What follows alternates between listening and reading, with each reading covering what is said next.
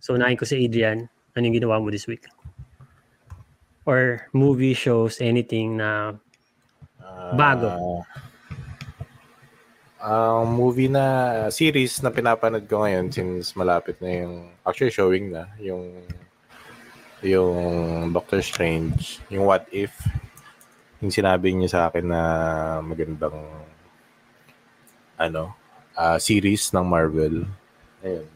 So episode 1 pa lang ako. Tapos saktong-sakto nakita ko yung bagong trailer. Parang lumabas doon si si Peggy. So, ayun, kailangan ko na matapos lahat yun.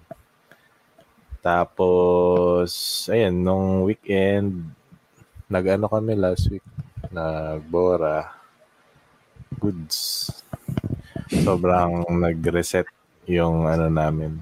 Ako, sobrang at least. Daming, ano, sobrang daming chicken. Magandang views. Yeah. Ayun. Si Phil naman, ano yung highlight or ginawa mo this week or yung, yung yun. Siguro tatlong highlights. Siguro yung ta- tama si Adrian. Parang kay Adrian, ano, second. Ay, nung Monday ako umuwi. Nag-extend kasi ako eh. Nag-Boracay kami. Tapos yung friend ko doon, na common friend namin nila Adrian. May ano, may may friend siya na kinasal ay nag-propose, nag-propose sa girlfriend. Yan, nagsug-party kami, di ba? yung mga kasama ko, sila Gab. Hindi naman nagpa-party yun eh. Tapos bila, oh, na-enjoy naman sila. Tapos, yun, umuwi ako Monday, Monday na ako umuwi. Sila Adrian, Sunday. Dapat Sunday din ako kasi nag-extend ako. Tapos, nung, kailan ba to? Nung Wednesday, uh, graduation ng niece ko. Graduate siya sa LM. So, yun. Isang highlight yun. May konting salo-salo lang kami sa bahay. Nandun yung mga pinsan niya, mga fa- family friends. Tapos may mga nag-cards-cards lang kami. 1, 2, 3, pas may, may alak. So, yun, ganun. Mas marami mas masaya eh. Tapos, tung kahapon, actually kagabi lang, napanood ko na yung Doctor Strange. yung, yung second. Nga, ano, nakaka... Medyo horror siya. Nakagugulat-gulat ako. Maganda, maganda naman. Tsaka, tawag dito, um, since ano, nagtatakil siya sa multiverse, ewan ko sa mga hindi pa nakakapanood ng ibang Marvel na, kaya Spider-Man, medyo magugulat ka kasi parang ano eh, doon nila ni-stretch yung concept ng multiverse. Tapos makikita mo talaga na pumapasok sila sa iba't ibang universe, ganyan-ganyan. Hindi naman siya spoiler, pero ganoon, yun naman yun din yung sense ng movie. Eh. So, nakakatawa. Kasi ang galing din ng CG eh. Hindi siya CG na pangit eh. Maganda yung pagka-CG niya eh. Tama, maganda talaga yung Marvel eh. Hindi siya off. Hindi siya off na CG. Parang sakto lang din yung Hindi kailangan. parang GMA, no? Mm. yeah. Okay. So, ako naman, wala mo ginawa, pero may napanood akong season na more on reality show na naman, reality show. Um, pangalan na, ano ba yun? Kalimutan ko na, parang Love is Blind yata yung pangalan ng Netflix. So, yung show na to, um, may random sila sa isang bahay. Separated sila boys and girls, right? Tapos may parang makapal na dingding. Tapos yung kwarto, papasok yung babae doon sa isang kwarto, papasok yung babae, lalaki sa isang kwarto, di na nakikita yung sarili nila. No, hindi sarili, sa, uh, yung isang part, yung lalaki or yung babae. So, nakikita mo lang, naririnig mo lang yung boses, tapos nag-uusap kayo. More on yung connection, uh, more on connection sa sa'yo. Kasi ngayon makikilala mo siya eh. ba? Kasi usually ang nag-date more on physically. ba? Mga Tinder um ano pa ba yung mga dating app? Basta yung mga dating app diyan. Usually tinitingnan mo physical tapos swipe left kung pangit or swipe right kung maganda. More on physical tayo, 'di ba? On the aspect of dating. So, ang naganda nito, may in love ka ba sa taong hindi mo nakita? So, yung sobrang scary nito kasi ang makaka-out lang sila kung nag-propose yung lalaki dun sa babae. So, ang nag-propose yun, engagement, tapos after nun, bibigyan sila ng 8 weeks yata o 3 weeks na mag magpakasal. So, una magbabakasyon sila. I think 8 weeks eh, 3 weeks vacation sa Mexico yata South, sa, somewhere in South America. Tapos sabay um, pupunta na sila dun sa real world. Doon na matitest kung mag magiging compatible sila kasi papakilala ng parents nila. Kasi nga, ikakasal na sila eh. Ang fast nung, nung pace nila na parang engagement tapos kasal agad. Tapos syempre, hindi pa nila masyado kilala yung tao. Nailala lang nila yun within, you know, first few weeks nung nung inter nung nag-usap sila sa bader. So yun, parang nakakaano lang, parang magiging totoo ba yun na sa kung ewan ko, ewan kung magiging totoo ba yun na prospect. Parang okay yung idea kasi kung isipin mo, mas okay talaga mas malaman mo yung inside of the other girl or other guy eh. kaysa yung 'di ba physical kasi usually tayo so parang hindi sa ang, ang hirap sa mga dating apps naman ganoon naman din eh ano lang kung si kayo ka lang mag-swipe Oo nga, pero kilalanin swipe, mo ini-swipe mo, syempre maganda. Pero hindi naman kayo matik mag magmamatch. Eh. Depende pa Oo rin nga. yung kung paano mag-usap eh. Pero ito, ito talaga, yung may mga pag-asa yung mga maliliit na tao. Kasi meron dito parang height ng maliit talaga. Yung iba gusto matatangkad lang. Usually, mga nag-gym. Yung iba hindi nag-gym. Yung iba, iba yung race. 'Di ba So parang, hindi mo kasi alam kung ano yung nandun, sino kausap mo eh. So, may kita mo na lang ang nag-propose yung lalaki sa'yo. So, magkikita kayo, mag-open door, tapos unang kita nyo, engage na kayo. Diba? So, yung mga gusto, yung mga gusto mo ngayon. Oo, mga, ewan ko, mga kakaiba yung rela. yung mga gusto ko, iba na. ah. Asamahan na.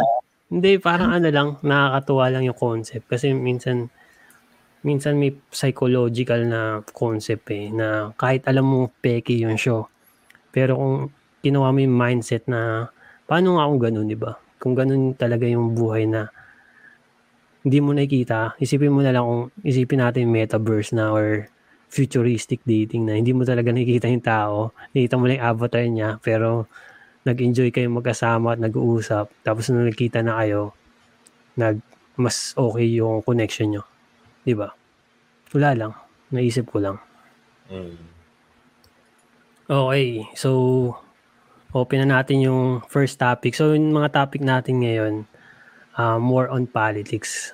Mga sino yung mga boboto nyo, mga ganyan. So, kasi mag, magboboto ka na, um, wala lang. Papash na tayo, man. Mm. so, opinion lang namin to. Um, so, may sarili-sarili naman tayong utak, syempre, sarili-sariling opinion. Mm. So, yun lang, respeto. Kasi yun lang. So, unahin ko na si, ano dito, Phil, sa tanong ko ha. So, yung unang tanong natin, um, meron ka na bang, sa tingin mo, friends and, pwede ka bang unfriend, mag-unfriend ng family or unfriend ng kaibigan mo, naka-close mo dati, or kahit di mo ka-close, kasi nasa ibang ano siya, ibang side ng Ibang mind, ibang ibang opinion nyo. Tapos kunwari nagpo-post siya, tapos Mm-mm. nagko-comment ka or gano'n or parang nagagalit ka tapos i-unfriend mo kasi puro siya ng post ng post ng yung kalaban mo, yung kalaban na political party. So, May kilala ka bang ganun, Pete? Meron, madami.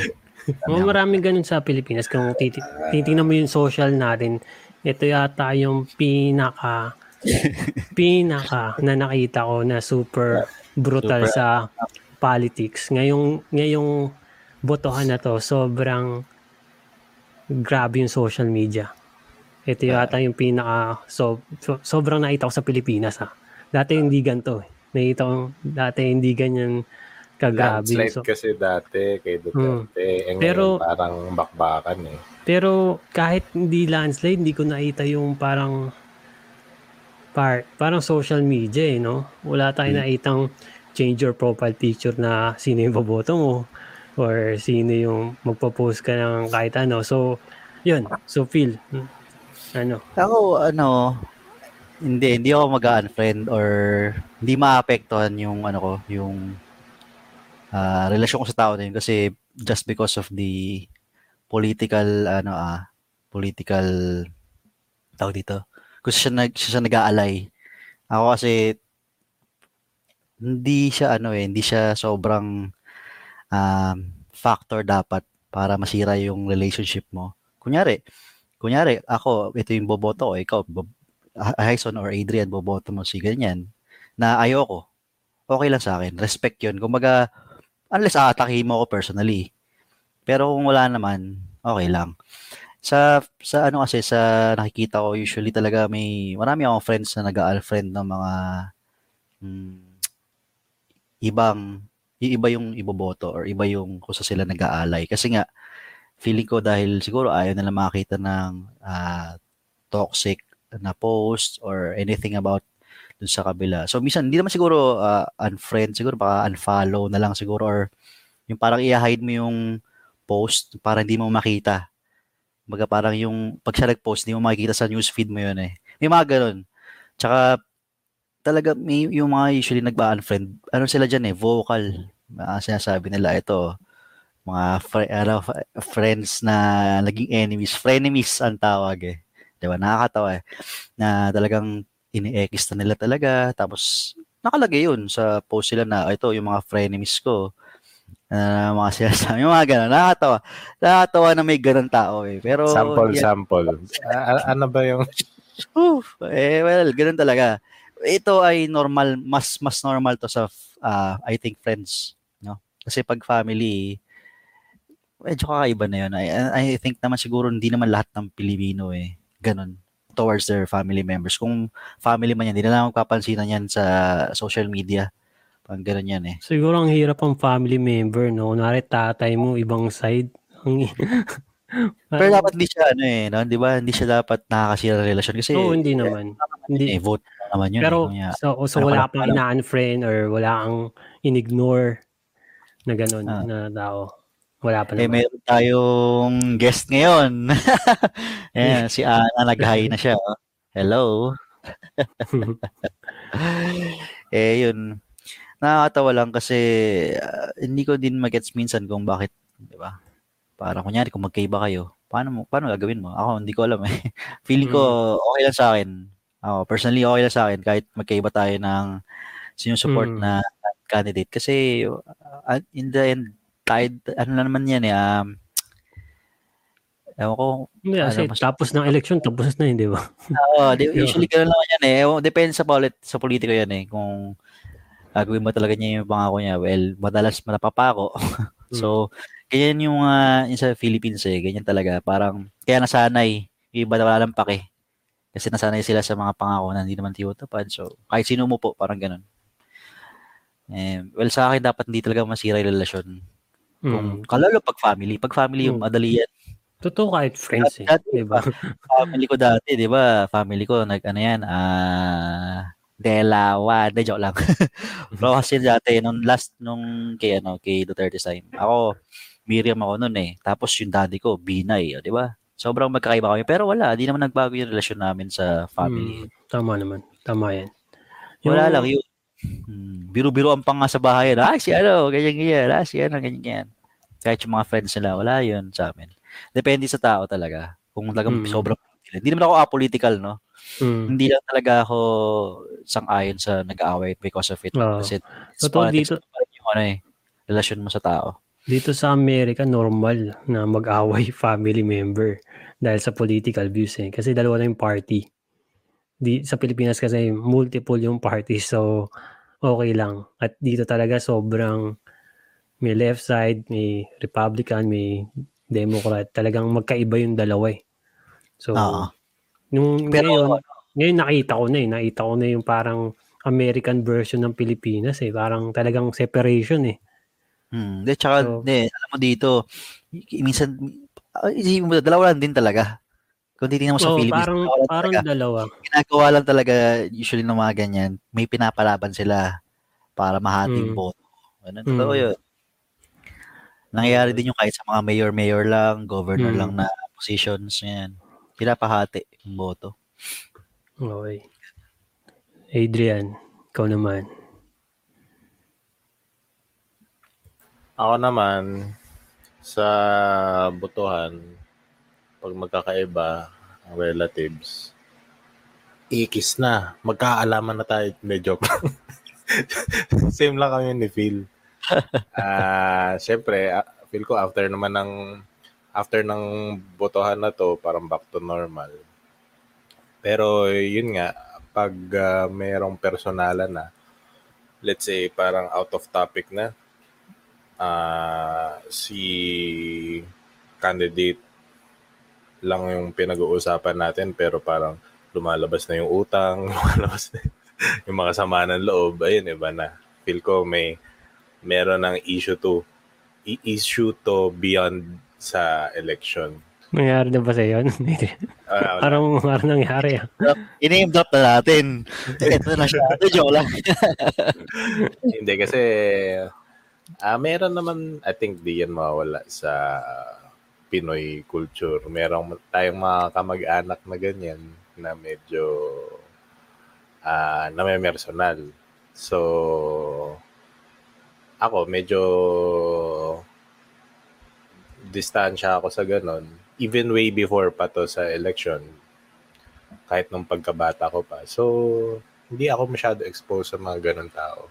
Pero vocal kayo. Kunwari, tinanong kayo, sino iboboto nyo? Sinasabi nyo ba? Ah, Usually. ako, actually napag-usapan namin to kahapon.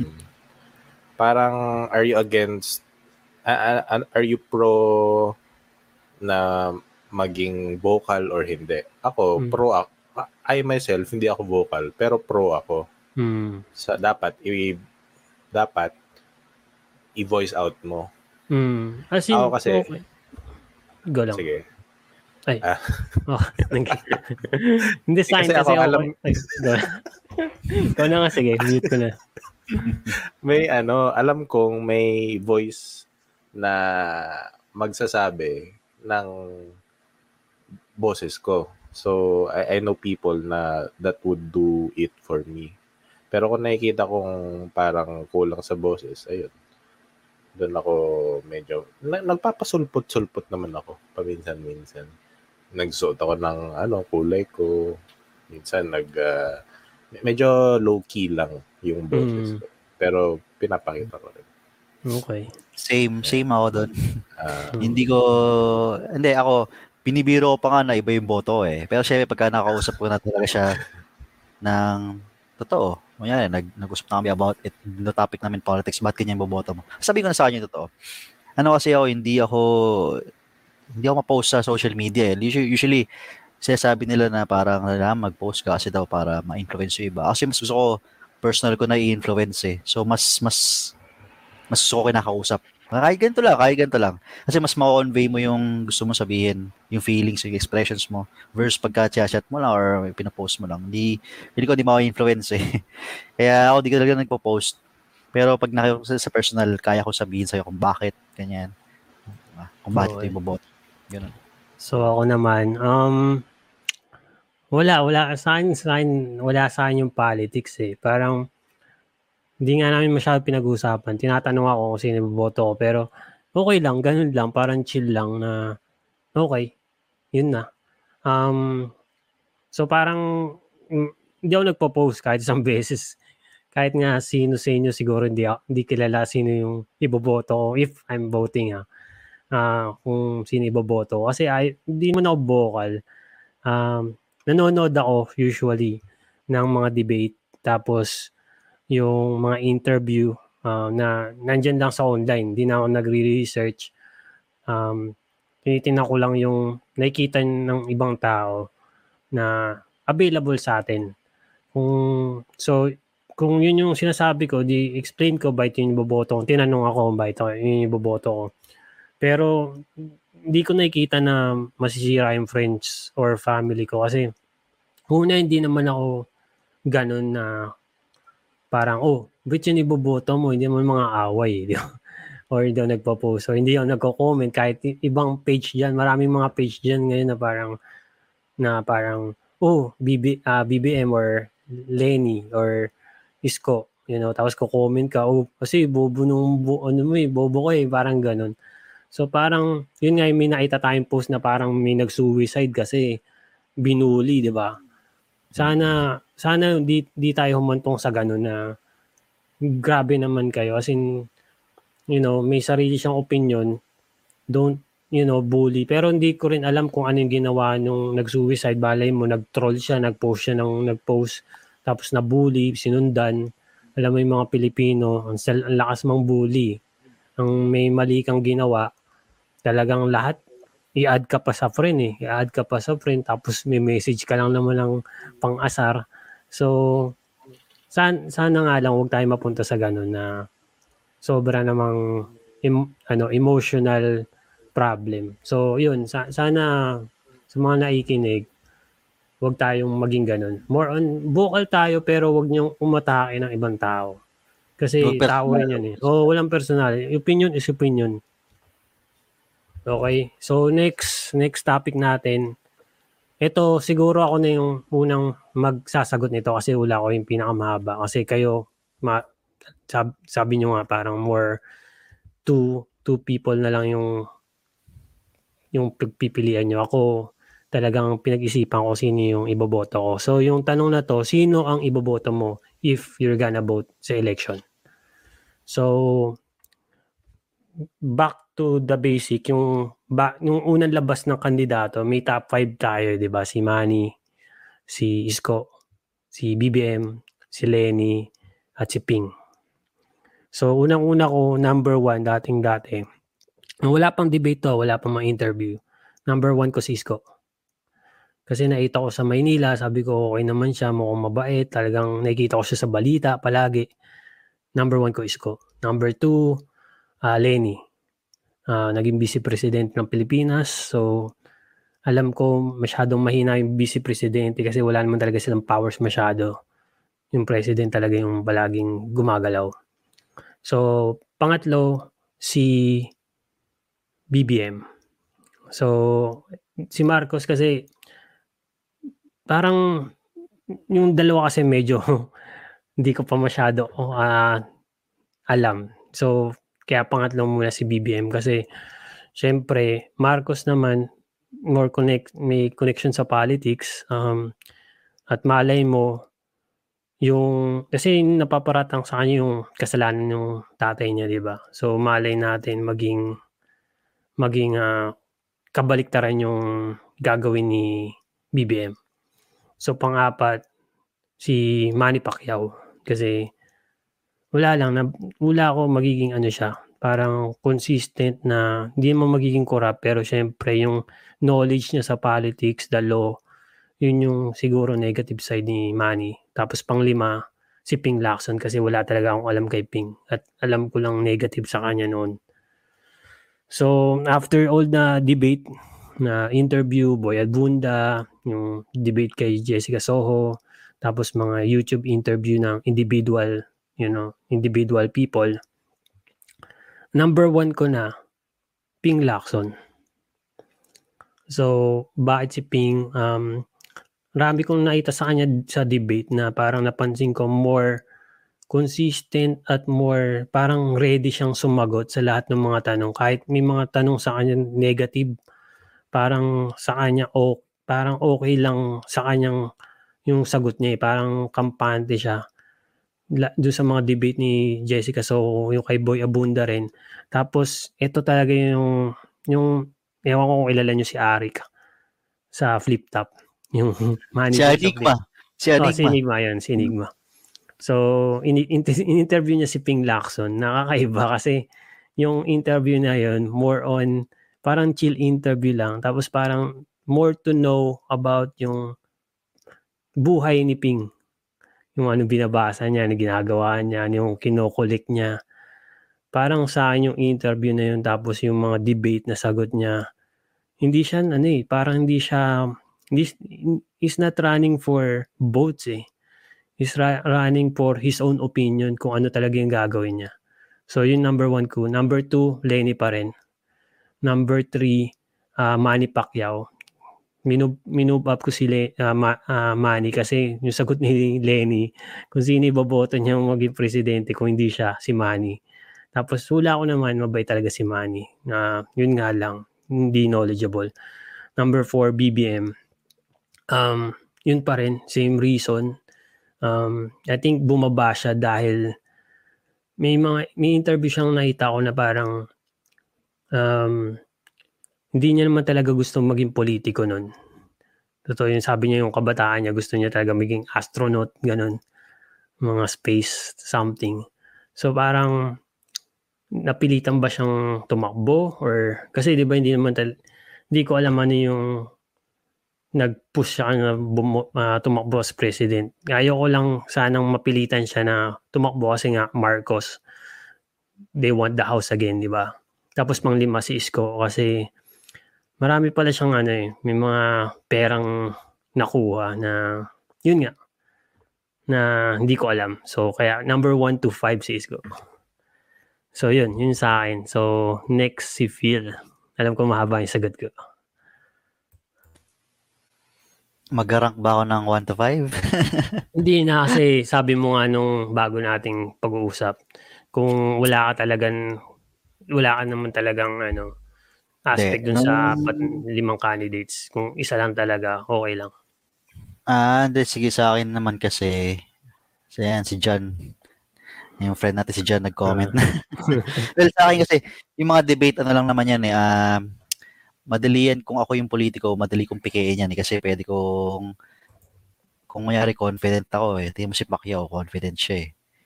Pero kala mo, may sense yung sinasabi. Well, not, nothing against him, ah. pero ganun yun eh. Yung debate sa akin, ano lang siya, uh, small factor. Pero ang titignan ko talaga dyan sa mga uh, candidates, yung mga ginawa nila. Sa, nung nakaupo sila sa power, syempre hindi ka naman tatakbo ng presidente kung hindi ka nakaupo prior. Kung ano ko mga senador o governor, di ba usually ganun eh. So titignan ko yung mga ginawa nila. Doon mas nag ano sa akin, mas na doon mas ginigage ko sino yung boboto dapat. So, syempre, nung prior to debate pa, ang number 1 syempre si Lenny. Tapos number 2 ko si Isko noon. Tapos si number 3 ko si Ping, number 4 ko si Pacman. BBM ang talagang lowest ko, no? And nothing against BBM supporters, pero ayaw talaga sa kanya. Tapos, nung mga medyo may debate na, syempre, nang, kita naman natin kung sino yung mga ma-attend, sino di ma-attend, tapos may mga siraan. Uso yan eh. So, number one ko talaga, hindi pa nagbabago, Lenny. Tapos yung number two ko, uh, medyo nagbago na talaga. Dati gusto ko si, ano, di ba, si Isko, pero binago ko na. Parang naging ping eh. Tapos naging, naging money pa nga eh. Number three ah. Kasi wala lang pipili eh. Tapos number four ko, bumaba si Isko kasi medyo underhand yung ginawa niya eh sa mga debates, medyo foul eh. Tapos yung 5 ko, BBM ba din? Well, ang reason ko dyan kasi, yun nga, sinasabi ko sa'yo, uh, titignan ko ano yung mga nagawa nila. So, so bakit, tatanungin siguro ng mga tao, since ang naglalaban na naman sa Philippines talaga top 2 eh.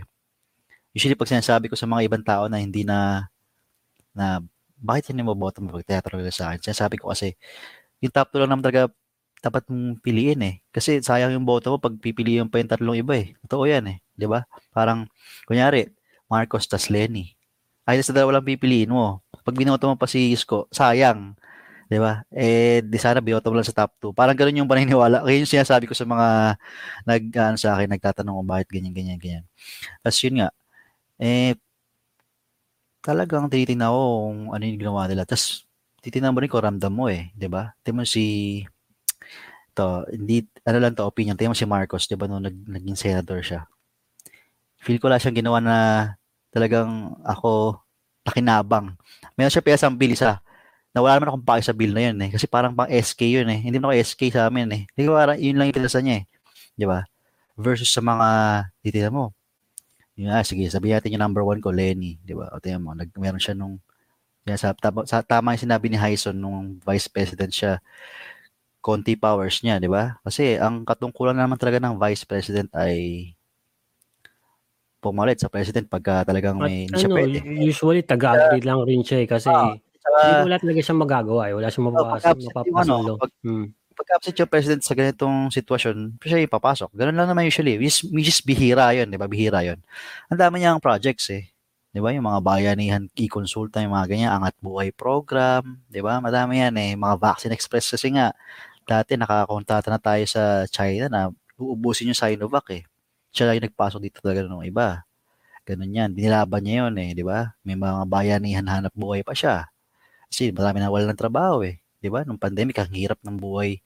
Ang hirap nung lalo na yung pagka ang trabaho mo uh, anong ano to? Yung blue collar, yung talagang pang service. Hindi wala wala ka, wala kang hindi tulad natin na anytime pwede tayong mahanap ng trabaho may natatanggap sa atin kasi tapos tayo eh. Iba, wala talaga, 'di ba? So yan, yun yung mga nagawa niya. May mga free transportation siya. Totoo yan dahil meron akong tita na may, may cancer tapos meron siyang kamag-anak din ng cancer. Nire- Nirecommend niya yung transportation to. So libre. Galing pa sa Bulacan. Punta sila sa St. Luke's dito. May time yun eh. Usually pagka nangyari, ah ngayong month, ang ang bu ang ano nila ang transpo transpo nila 10 and 20 ng month eh. Parang ganun. 'Di ba? May mga yun ang titingnan ko kasi si Ping din although marami siya na, napasang law, medyo kaya ko lang siya na number 2 dahil nga well, nakita ko din naman talaga na feeling ko okay naman siya. Yun nga lang, ni mahina siya eh. Kumbaga, mahina siya sa ah, Luzon tsaka sa lalo sa Mindanao, syempre. Sa Visayas siya mas malakas. Yun ang nakita ko eh. Tapos si Pacquiao, At sa totoo, talaga- walang, walang marketing si Ping eh, no? walang, wala mahina si Wala. Ping sa marketing pero ah, maayos siya. Yun nga lang, may mga questionable din siya dati. mm, dati, yun, kaya nga number 5 ko siya dati, nung, nung una. Kasi Diba? marami kong narinig sa kanya na yung negative. Kaya number 5 ko nung before debate. Kasi wala talaga akong tiwala kay Ping Lacson. Ayun. Tapos uh, number 3 ko, Pacquiao. Ginage ko to kung kanino ako mas nagigi sa ugali na lang. Wala na ako. Kasi yung top 3 to 5 ko, wala na akong pake doon eh. Dahil nga, di ba? Hindi ko na siya uh, iboboto talaga. Kahit may, kung may choice man ako, hindi siya boboto. Ay, lalo na yung mga hindi kasama sa top 5, di ba? Hindi nila ako boboto pag gagawin. Kasi wala talaga akong gustong candidate. Kaya ako pinapasok yan sa under top 2. So, yung top 3 ko, syempre si Pacquiao. Eh, si Pacquiao talaga mabait ni walang question. Kaso feeling ko pag nanalo siya, dyan papasok yung palakasan ng pamilya system eh. Yung mga kapamilya niya yung mga sa kanya, yung mga kapatid niya, yung mga siguro si mga pinsan niya. Siguro yan yung uh, magte-take advantage ng power na meron siya. Kasi presidente si Pacquiao. Yan, kung kapatid ko si Pacquiao, presidente kapatid ko eh. Ganun yan eh. Nangyayari yan, nung, lalo na nung ano siya, nung senator siya sa Mindanao. Kasi yung mga taga sa amin, di ba, yung mga tauhan namin, usually taga Mindanao, alam nila yun. Jensen pa. so, well known sa kanila yun na ganyan. Yung mga, yung mga kamag-anak yung talagang kala mo hari. Ang ganun. Si fourth ko, si, di ba Cisco, dati second siya. Kasi nga, tama ka dun, maganda yung ginawa niya sa Manila. Pero for me, bukod pa dun sa nanira siya, di ba? Mga withdraw, withdraw Lenny, mga ganyan, ganyan. Ano pa, ah, parang too soon, alam mo yun, feeling ko di niya kaya, eh. Ma- mayor ka, parang tiyan mo si PRTT. Ganun. Mayor ka eh. Kung tsaka masyado siyang nag-ambisyon ng mga mataas agad eh, pwede naman siya mag-senator muna. 'di ba? Dati vice mayor lang siya, tapos naging mayor, tapos pwede naman senator eh. 'Di ba dapat nga ano siya eh, dapat nga vice president siya eh. Kaso nga siguro may underhand yan, may mga transaction yan, pinalaban siya na president. Eh, feeling ko ganun. Ay siya yung top 4 ko. Although in terms of governance naman mukhang okay naman siya eh, pero hindi niya kaya yung Philippines. So, sa totoo lang, nakikita ko ngayon hindi pa niya kaya. Yung fifth ko, BBM, alam mo naman kung bakit, in-explain ko na kanina. So, yun.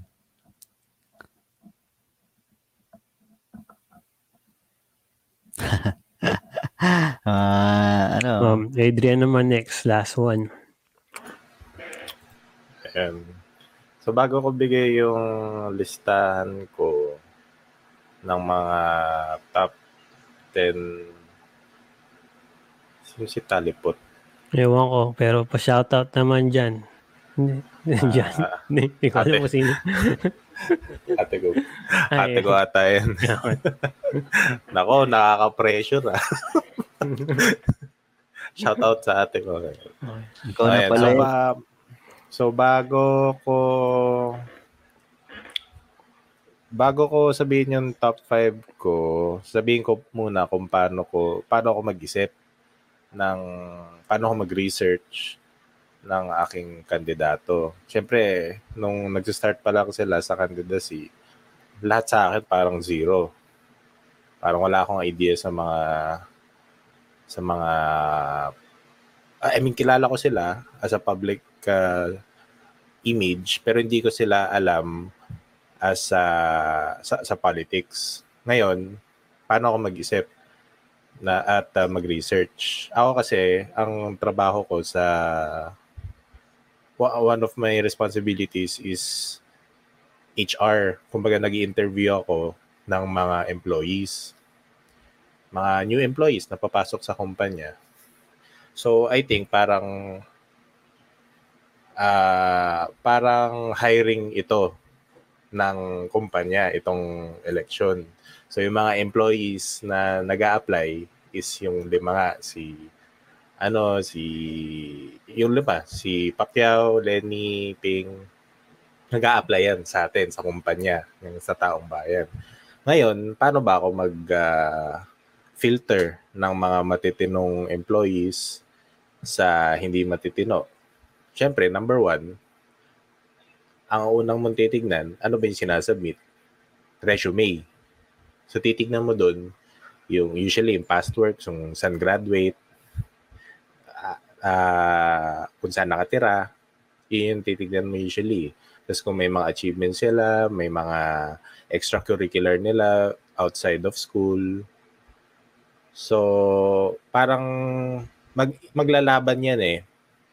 Ah, interview versus ah tawag dito. Yung interview nila, how they speak.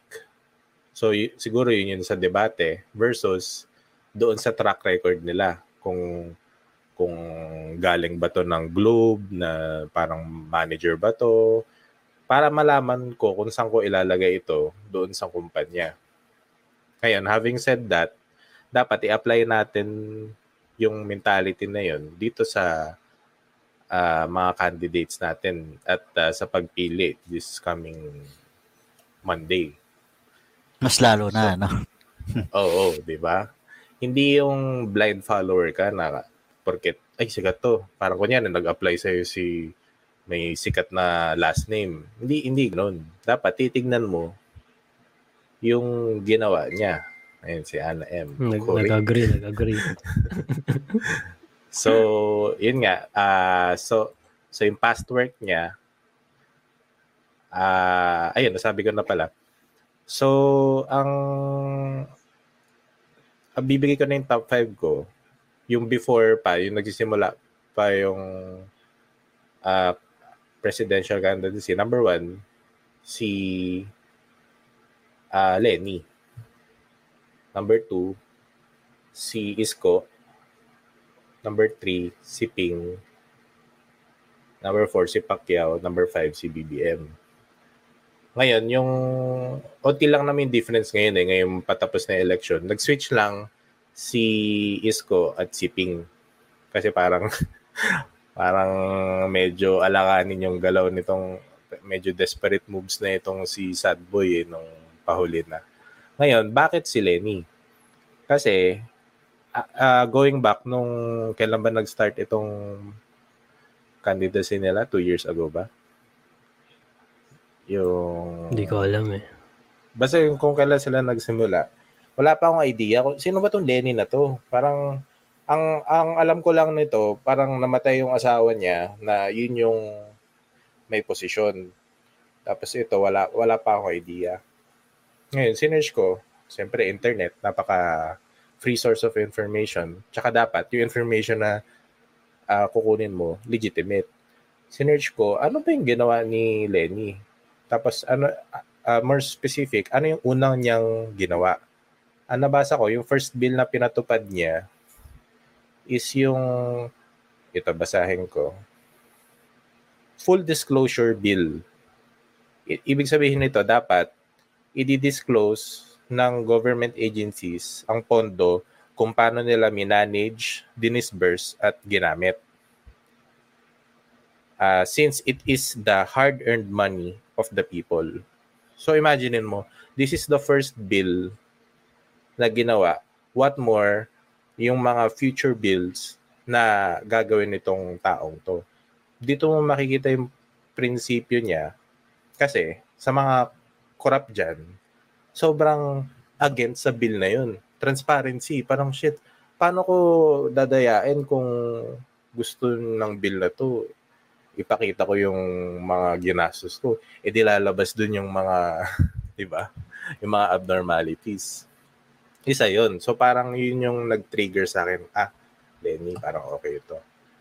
Ngayon, yung isa pang recently, parang nakita ko, meron siyang pinatupad na anti-discriminatory sa mga government agencies na hindi pinapapasok yung mga naka-shorts at naka-sleepers. Noong una, parang, ah, it makes sense kasi dapat sa office ng government, dapat matino yung itsura mo kasi parang respect to the Hassle naman yun kung naka-chinelas, di ba? Oo, Hindi hassle yun. ba? Oo. Pero May, na- may nagchichinelas ba sa office government? akala ko rin ganyan. Pero Kasi- medyo tone, tone deaf ako niyan dati. Ngayon, ang naisip ko, ang karamihan kasi ng pumapasok at nag apply sa mga government agencies is you have to think hindi lang sa shoes mo. Siyempre, pag ikaw pumasok doon, katawa-tawa. Pero ang karamihan kasi ng Pilipino, magsasaka, tsaka laborers, mga construction workers, madlang people. Talagang yun yung yun yung tinatawag na loopholes eh. Loss Mm, siya. Ah, gets ko Pero- naman yung sinasabi mo. Oo, so- dapat merong ding exceptions. Kunwari nga, Mm. yung mga farmers, ah, which is walang Mm. pambiling damit or ganun. Paano Mm. sila, kasi kunwari, may complaint sila or something, di ba? Doon sila nga. pupunta sa government Oo. office. Ah, which is unfair, di ba? Kasi, why, di ba? Paano pa sila gagastos? Wala na nga silang pagkain, gagastos. Dinalakad nga na lang nila yun. Oo nga, di ba? Hindi na Oo. sila nag, nag-jeep or kung mag-jeep, mahabang jeep, tapos magbabas ka pa, ganun. Hmm. Di ba, kunwari may nangyari, di ba, or may namatay sa pamilya kasi may politikang pumatay sa kanya or ganun, di ba? Parang hindi ko alam, hindi ako, hindi ko alam kung anong paanong side yon Siguro kung ako yung may-ari ng government office, yung gagawin ko para mukhang mas malinis tingnan Oo. is meron silang borrower na pwede silang manghiram ng damit. Oo. So, Pwede diba? yun. Diba? So parang kahit sino mukha pa rin formal, hindi na sila kailangan gumastos. So Para meet halfway, di ba? Oo, parang yung mga restaurant na, 'di ba, may mga restaurant na fine dining na bawal kang magsombrero or tsinelas or Oo, shorts. Pero nagpapiram sila ng suits, 'di ba? Or Oo. pants. So parang ganun siguro yung Hindi yung parang 100% lang na bawal ka kasi Mm. parang bumili ka muna bago ko Mm. pakinggan yung So, pwede naman bawal. Kasi, pero dapat may solusyon sila dun sa mga Oo. ad- other people kasi ang raming mahihirap sa Pilipinas. Tapos Ah. sila talaga yung nangangailangan, hindi yung Oh, mga taong solution. naka naka-pants, 'di ba? Oh, pero wa- walang ganun. Walang, Oo.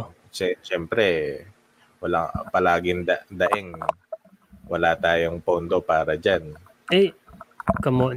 Ewan ko. Yun, yun na lang yung sasabihin ko dahil Ah. sa corruption, yung pondo na pupunta sa iba na which doesn't make sense kasi alam naman natin mara- malaking pera ang nakukuha ng Pilipinas lalo na sa mga OFW. Marami tayo nakukuha. Tapos mga business na call center. As in, Tsaka din. tayo, nag-load tayo sa ibang bansa nga. eh. So, kasi as in, yung mga tax money, eh, lahat ng mga binibili mo sa store, electronics, Mm. lahat yun may tax eh. Di Pero mo ang punto ko, eh, di ba? Dito, uh, Hyson, Mm. yung the fact na ah, may isip mo na hindi mo, parang ipapatupad mo yung anti-discriminatory gris, Mm. ano, nabubulol na ako. Discriminatory law na yun na pwedeng, pwede na silang papasukin. Mm. The fact na ah, gusto mong ipatupad yun, it means na may may pake ka Mm. sa tao. Oo. Kasi pag you were born with a silver spoon, Mm. you were born na ano, hindi hindi mo na ano yun. An- ano ba si Lenny? eh. Si Lenny ba mayaman? Or hindi ko kasi alam eh. Kasi hindi, si, Hindi ko sure actually. hindi ko alam kung saan siya nag-aaral. Wala akong alam na Oh. background kay Oh, ano, pero hindi ko alam yung background niya, pero nakikita niya yung mga nasa Mm. ilalim. Oo. Kasi may kita mo naman, kahit naman mayaman ka, lumabas ka, may kita mo sa Oh, hindi ko linalahat. mo, may kita mo Oo. yung kahirapan ng Pilipinas. Oh, Yun, Pero yun yung lang, money and power, medyo mabubulag ka sa ilalim. Mm. Ah, hindi ko linalahat ng ngayon. Gusto Tama ko si yung Philip, unang- kahit ano na, kahit Gusto ko yung unang bill na sina- sinabi mo yung yung ah, papakita yung pera kung saan napupunta. oh, transparency. Oh, yan. Yun, gusto ko yun kasi yun talaga magsusolve sa mga senator, mayor, lahat ng mga nandun. Kasi ang rami talaga ng urap sa Pilipinas. Doon talaga, as in kung alam ko matatalino sila lahat paano itago yung mga pera. Kahit may ganyang law, wala akong matatago pa rin nila. Pero at least may law na ganun. Oh. So, yun nga lang, um, maraming ano yan, backdoor. Alam mo naman yung mga Pilipino. Oh. Na corrupt. si, si Isko, kaya dati second ko siya. Kasi gusto ko yung, yung sinabi Mm. mo rin nga, na umukay yung Manila. No? mukha yung Maynila nung pumunta ako. As in, malinis. Oo, tsaka po, Tapos- nagbabike din ako doon. Tapos Oo. kita ko yung, yung kalsada men, Mm. ilaw na. Kasi Mm. doon sa kalsada mismo. At Tapos yung ano, malinis. Oh, Malinis. malinis na. Oh. Kung Oo. bumalik sa top yun, medyo umokay yung top dito Oo. dati ng time natin, eh, di ba? Oo, di ba? Yung time Mm. natin. As in, meron pa rin dumi, pero luminis pero- talagang kahit, di, ewan ko sino yung sumagot ng Divisoria. Yung Divisoria, hindi ganun dati. Di ba? Ewan ko Ah, kay Isko ba yun? yun. Isko ba yung Divisoria? To, Oh, sobrang, Sa kanya yun eh. Manila yun eh. Sobrang ganda ng is, ano, Manila Zoo. Di ba? Pinaganda niyo Manila Zoo, tama ba? Ay, hindi ko alam yun. Ah, Ayun Ayun nga. din siya, yung mga, yung mga dumi sa tingding, lahat yan eh, Oo. yung mga graffiti, tanggal niya yan Oo. eh. Ginawa niya yung mga mural pa iba eh, di ba? Oo. Tapos Ah. parang parang tinulungan niya naman yung mga mahirap. Pero yung yung ayaw ko sa kanya yung may tinago siyang pera as in campaign fund. Tapos kinuha niya na lang. Tapos hindi niya man dineclare until nung sinabi na lang nung sa debate. Ayun lang. Yun yung parang sabi ko, parang proud pa siya. Doon noon parang maging proud ka sa kinuha mong pera ng fundraiser. Kaysa, Mm. di ba mayor ka ng Pilipinas, kung nilagay mo na lang sa, kunwari, magpatayo ka ng library or something na ma- matutulungan yung mga mahirap, no? Na Mm. parang ganun. Kaysa yung pinunta niya lang sa bangko, tapos parang ang yabang niya pa nung sagot na yon Doon bumagsak si Isko sa number 5 sa akin. Mm. Parang ibig sabihin may mga tinatago pa to na hindi natin alam. Mm. Diba? Parang I think, sa tingin ko, parang okay siya on a district level, pero Mm. not on a national level. Ah, as in, hindi pa siya ready. Tama nga si Phil. Um, nabubulag pa rin siya. Nabubulag pa rin siya ng pera. He's still a rookie. Lahat naman tayo mabubulag sa pera. Bago ka pa rin. Mabubulag ka sa mga taong mga kasama mo kasi mas ano na sila eh, veteran eh. So medyo parang mapupunta ka sa... Doon lang yung takot ko siguro kay Lenny. Kung... Kasi di ba maraming corrupt na sa gobyerno paano yung paano niya i-handle yun yun yung pinaka lahat ng presidente na yun hindi ko alam kung sino makaka-handle nun. Kaya yung number one ko si Ping kasi parang hula ko siya yung makaka-handle nun yung corruption. Mm. pero hindi ko rin masabi kasi konektado siya sa gobyerno yung nakakata militar eh. Yung nakakatakot kay Ping eh. Parang pwede siyang maging ano eh. Pwede siyang Diba? maging Russian Uh. Di ba ganun siya? ganun ba siya?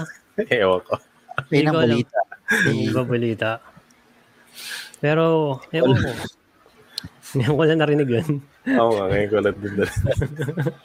Paano mo naalaman yung balita niya? Nagsabi sa akin nun, sa mga nanonood po, kung hindi nyo nakikita yung mga actions namin dito sa video, Nabalita ko kasi si. Ping ay gay. Wala naman Mm. sa akin yun. Oo. Pero, well, yun nasabi sa akin. Natatawa lang ako kasi parang, ha, parang naging gay si Ping eh. Parang, alam ko parang siya ang as, tapang nun, di ba? Ko nga eh. parang, nakakalis sa, ano, may, may, meron siyang military background eh. So, para, oh, Wala ko pumapatay ng tao yun ang hobby lang eh. hindi, hindi naman siya ganun. Hindi, hindi. Joke lang. Pero Okay. sabi ko lang, hindi ko na narinig yung balita na yan na gay si Ping Lacson. Pero, yung ako sa una ko yung balita na yan. Di ba Pero- sinabi dati yun ni, ano, sinabi yun ni, ah, tawag dito. Si, si, namatay, si, ano, MDS. Miriam, oh, sinabi niya na Eh, si alam Lacson. mo naman si Defensor, di ba? Minsan, ano talaga, Umiirit, mukhang asar raw. uh, uh, Di, tsaka naging ano yata yun sa ano nila sa cabinet. Yung parang sa Pero- Senate. Usapan. ano nila, inside, inside Hmm. joke. Parang ganun siya. Pwede naman, Ah. pwede naman. Kasi puro lalaki sa militar, malay mo, di ba? uh, Wala namang kaso. Oo, wala namang Pero kaso. kung sa tingin mo tigasi siya, malay mo, hindi. Di ba? Parang si Okay lang naman. Okay lang girl eh. Oo. So, Okay lang so naman wala hindi namang- tigasin. Ah. Basta, yun, yun nga lang. May mga part sa kanya na nagustuhan ko lalo na yung siya lang yung against sa, siya lang yung pro sa divorce. Anong Which part? is, uh, yun, yun, yung pro divorce. So parang, alam mo yung Pilipinas, talagang more on Christian. So, he knows na he's gonna lose a lot of vote. Pero he's still pro divorce. Na parang, ha? Huh? Ba't mo ka Mm. magpo-pro divorce? Alam mo matatalo ka agad. Di ba? mm, Kasi alam, maraming against sa divorce eh. So, Hindi kasi hindi, lalo hindi na yung- against. lalo na wala yung- siya sa natin. Wala siya. Well, pag Catholic ka, yun nga, eh, alam mo, rami ditong religion na sobrang against sa divorce. Di ba? Kasi yung mga Katoliko, magre-react. oo, talagang, alam na, kasi may community, kaya nga yung mga mga politiko natin, maraming, ano eh, mga kapartner, mga nasa simbahan, eh, mga iglesia, Mm. or ganyan. Kibuloy. Oo, di ba? So, parang, parang ganun. Parang, sige Yung- buloy. Yung... Eh, convicted yun, di ba? Yung tapang yung tapang niya doon na parang ikaw yung mag-iiba. Parang tapos yung ano, kinaganda yung sinagot ni na yung ano eh, yung sa gay marriage. Gay marriage ba yun or tama ba gay marriage? Ano sagot niya? Parang may sinabi siyang ibang word. Hindi sila magpa parang hindi sila magpapakasal sa simbahan, more on gay Nakalimutan ko na eh. Parang pareha silang, lahat sila ganun sagot except si May BBM right niya. sila pero hindi kasal? Parang Hindi ganun. sa simbahan, pero pwede silang magpakasal in law. Sa judge. Sa judge. Oo. West, sa West. Oo. Ah, Hmm. Kasi ngayon yata hindi pa hindi pa pwede, di ba? Oo, oo, parang dapat sa ano eh. Dito, may kinasal dito, pero sa judge. Marami Gay? ang nasa Sa ito. gay? Gay, tibo, marami. Meron na Kinasal ba? dito. Alam Oo ko, naman. Meron na ba? Hindi ko alam. Hindi, meron, meron dito. simbahan, syempre hindi. Dahil syempre simbahan yun. Di ba sa, sa turo ng simbahan, walang ganon. Pero Ano sa ba ang judge, difference ng kasal sa simbahan versus sa kasal sa judge? Wala. yes, sa- walang difference. Pero Ah. hindi, sa simbahan kasi, dadaan din naman yan sa judge. eh. Kasi Mm. nga, kasi nga, kailangan mo yung papel, yung document. signing pa rin eh. Hindi, oh. So walang difference sa rights. Parang Wala. Wala, wala, wala, wala. Yung More ano lang, ano lang. Celebratory Oo. lang. Mm, Alam more Hindi on naman ano. celebratory. Ano yan eh, kahit si kahit iglesia, 'di ba, may mga simbahan sila. Yung Christians meron din yung mga chapel sila, 'di ba? Mayroon sila mga victory ganun eh. Ano siya, more of religion talaga. Ano yan, ah ewan ko, fulfillment siguro sa kanila. Ako, kasi naniniwala ako eh. Di ba yun yung next topic natin? Pero Oo. sa another topic Oo. na yan. Oo, next topic na yan. Kaya lang, So, ayun. Okay. So, third question. me- Medyo madaling tanong na to, no? Um, sa makikita yung next president natin, ano yung gusto nyong changes within, you know, first three years? Kasi first year, mahirapan naman siya yung change na yun eh. Yung first three to four years change. Ano yung gusto nyong makita sa Pilipinas or something? Ano yung gusto nyong makita agad? Or something na slightly going to that change? So, unahin na natin si Phil. ako, ah, well, siguro, isa sa pinakagusto kong baguhin, syempre, start natin ngayon, state ng bansa. Hindi lang naman sa Luzon, hindi naman sa Manila. Syempre, Visayas, nakaano pa rin tayo, yeah, parang alam pa rin natin na pandemic. Ayun naman siya, worldwide. Pero gusto ko sana talagang may improvement. Although ngayon naman, medyo maluwag. 'Di ba? Alert 1 naman na eh, kahit saan. Ano 'yan eh ah syempre hindi lang binabalita siguro na may nagka-COVID. May nagka-COVID pa rin. Pero yun nga, syempre since election, hindi na yan nabibigyan ng pansin dahil election ng ano ngayon eh, ang focus eh, lahat ng tao, 'di ba? So, yun ang gusto ko sana magawa ng paraan. Mas mabisang paraan yung state ng bansa ngayon, lalo na sa mga nawalan ng trabaho. Tsaka yung mga online-online class, di ba? Yung mga estudyante, may, may mga nagpe-face to face, di ba? Pati sa ano, sa mga nagtatrabaho, empleyado. Di ba? Medyo hirap eh. Kami din, di ba? Yung business namin, yung provincial buses, talagang tinamaan dahil simple of pandemic. Eh, kasi, well, paniniwala ako naman na hindi lang yan yung, yung ano, yung mga officials. Dapat yung tao din, di ba? Mag-interrupt lang ako. Kasi medyo yung sagot mo sobrang laki. So Bakit? sa akin, pa- parang sinasabi mo state ng Pilipinas, syempre lahat naman gusto ganun, di ba? So parang gusto kong siguro yung tanong ko more on Hindi, like, hindi, Ah. hindi, specific to, specific to kasi Okay, pandemic eh. Hindi Okay. yun, hindi siya, hindi siya dahil babago yung Pilipinas as a oh, whole. yun, akala ko yung sagot mo eh, parang, State ng Pilipinas ngayon na dahil ano, pandemic eh. Di ba ramda- Mm. hanggang ngayon parang hirap na hirap pa rin tayo lumabas. hmm, Hindi siya normal. okay. Although ito yung normal, hindi natin to, hindi, hindi matanggap to ng karamihan. Kahit Mhm. ako, tanggap ko eh. Ito na yung new normal. Sanay Mm. ako kasi ano ba yung Mm. ginagawa ko? Hindi naman ako tulad ng iba na nag, ganito yung, ito yung kinakaya ng time nila eh. Hirap mag-commute ngayon. Wala namang Mm. provincial buses eh. Diba? Mga ganon. Hmm, Yung mga small, mas mas uh, tatamaan yung mga small businesses eh.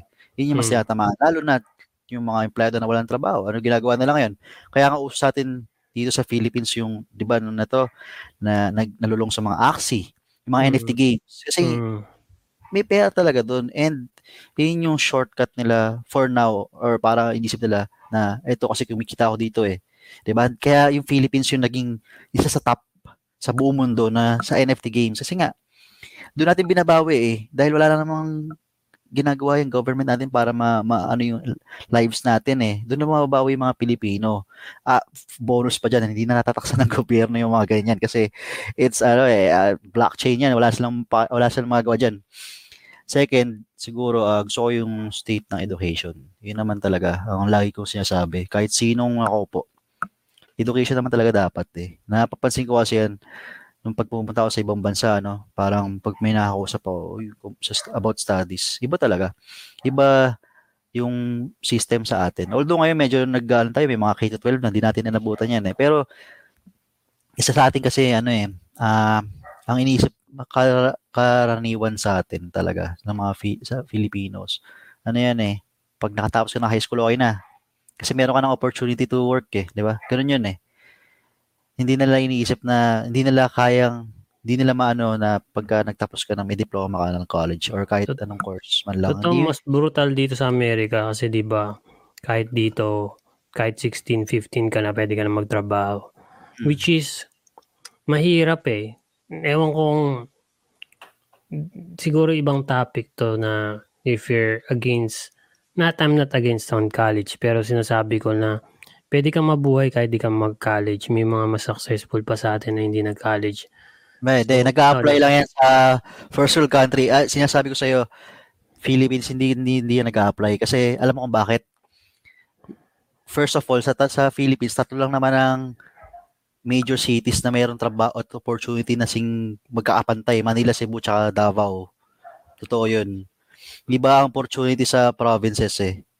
Like kunyari sa Bulacan, although may medyo improving, iba pa rin yung makikita mo sa Manila. Iba pa rin yung opportunity mo sa Manila. Ganun talaga. Wala tayong magagawa doon. Kasi third world, corrupt din. Dami natin, Hmm. dami natin pera dapat. Kasi nako-corrupt eh. Hindi, kunwari, um, education, na- di ba, gusto mo. Oh. So, kunwari, ikaw yung presidente, ano yung, kasi hindi ko alam kung ano yung pwede mo i-improve sa education. Hindi ko alam. As in, wala akong masuggest sa utak ko na pwede mo improve sa education. Sa akin na, wala akong ma masuggest. Ay, Kasi, di, madali, ano yan, hindi lang yan sa mismong mga subjects. You just dapat talaga medyo maiintindihan ng estudyante. Kasi dapat pagka mag-hire ka ng mga teachers yung maayos eh, 'di ba? May mga teachers kasi Mm. na, na nagugulat ako na nakakapasa na teacher pero hindi na ako magaling magturo eh. Mm. Kaya yung mga ganun talaga.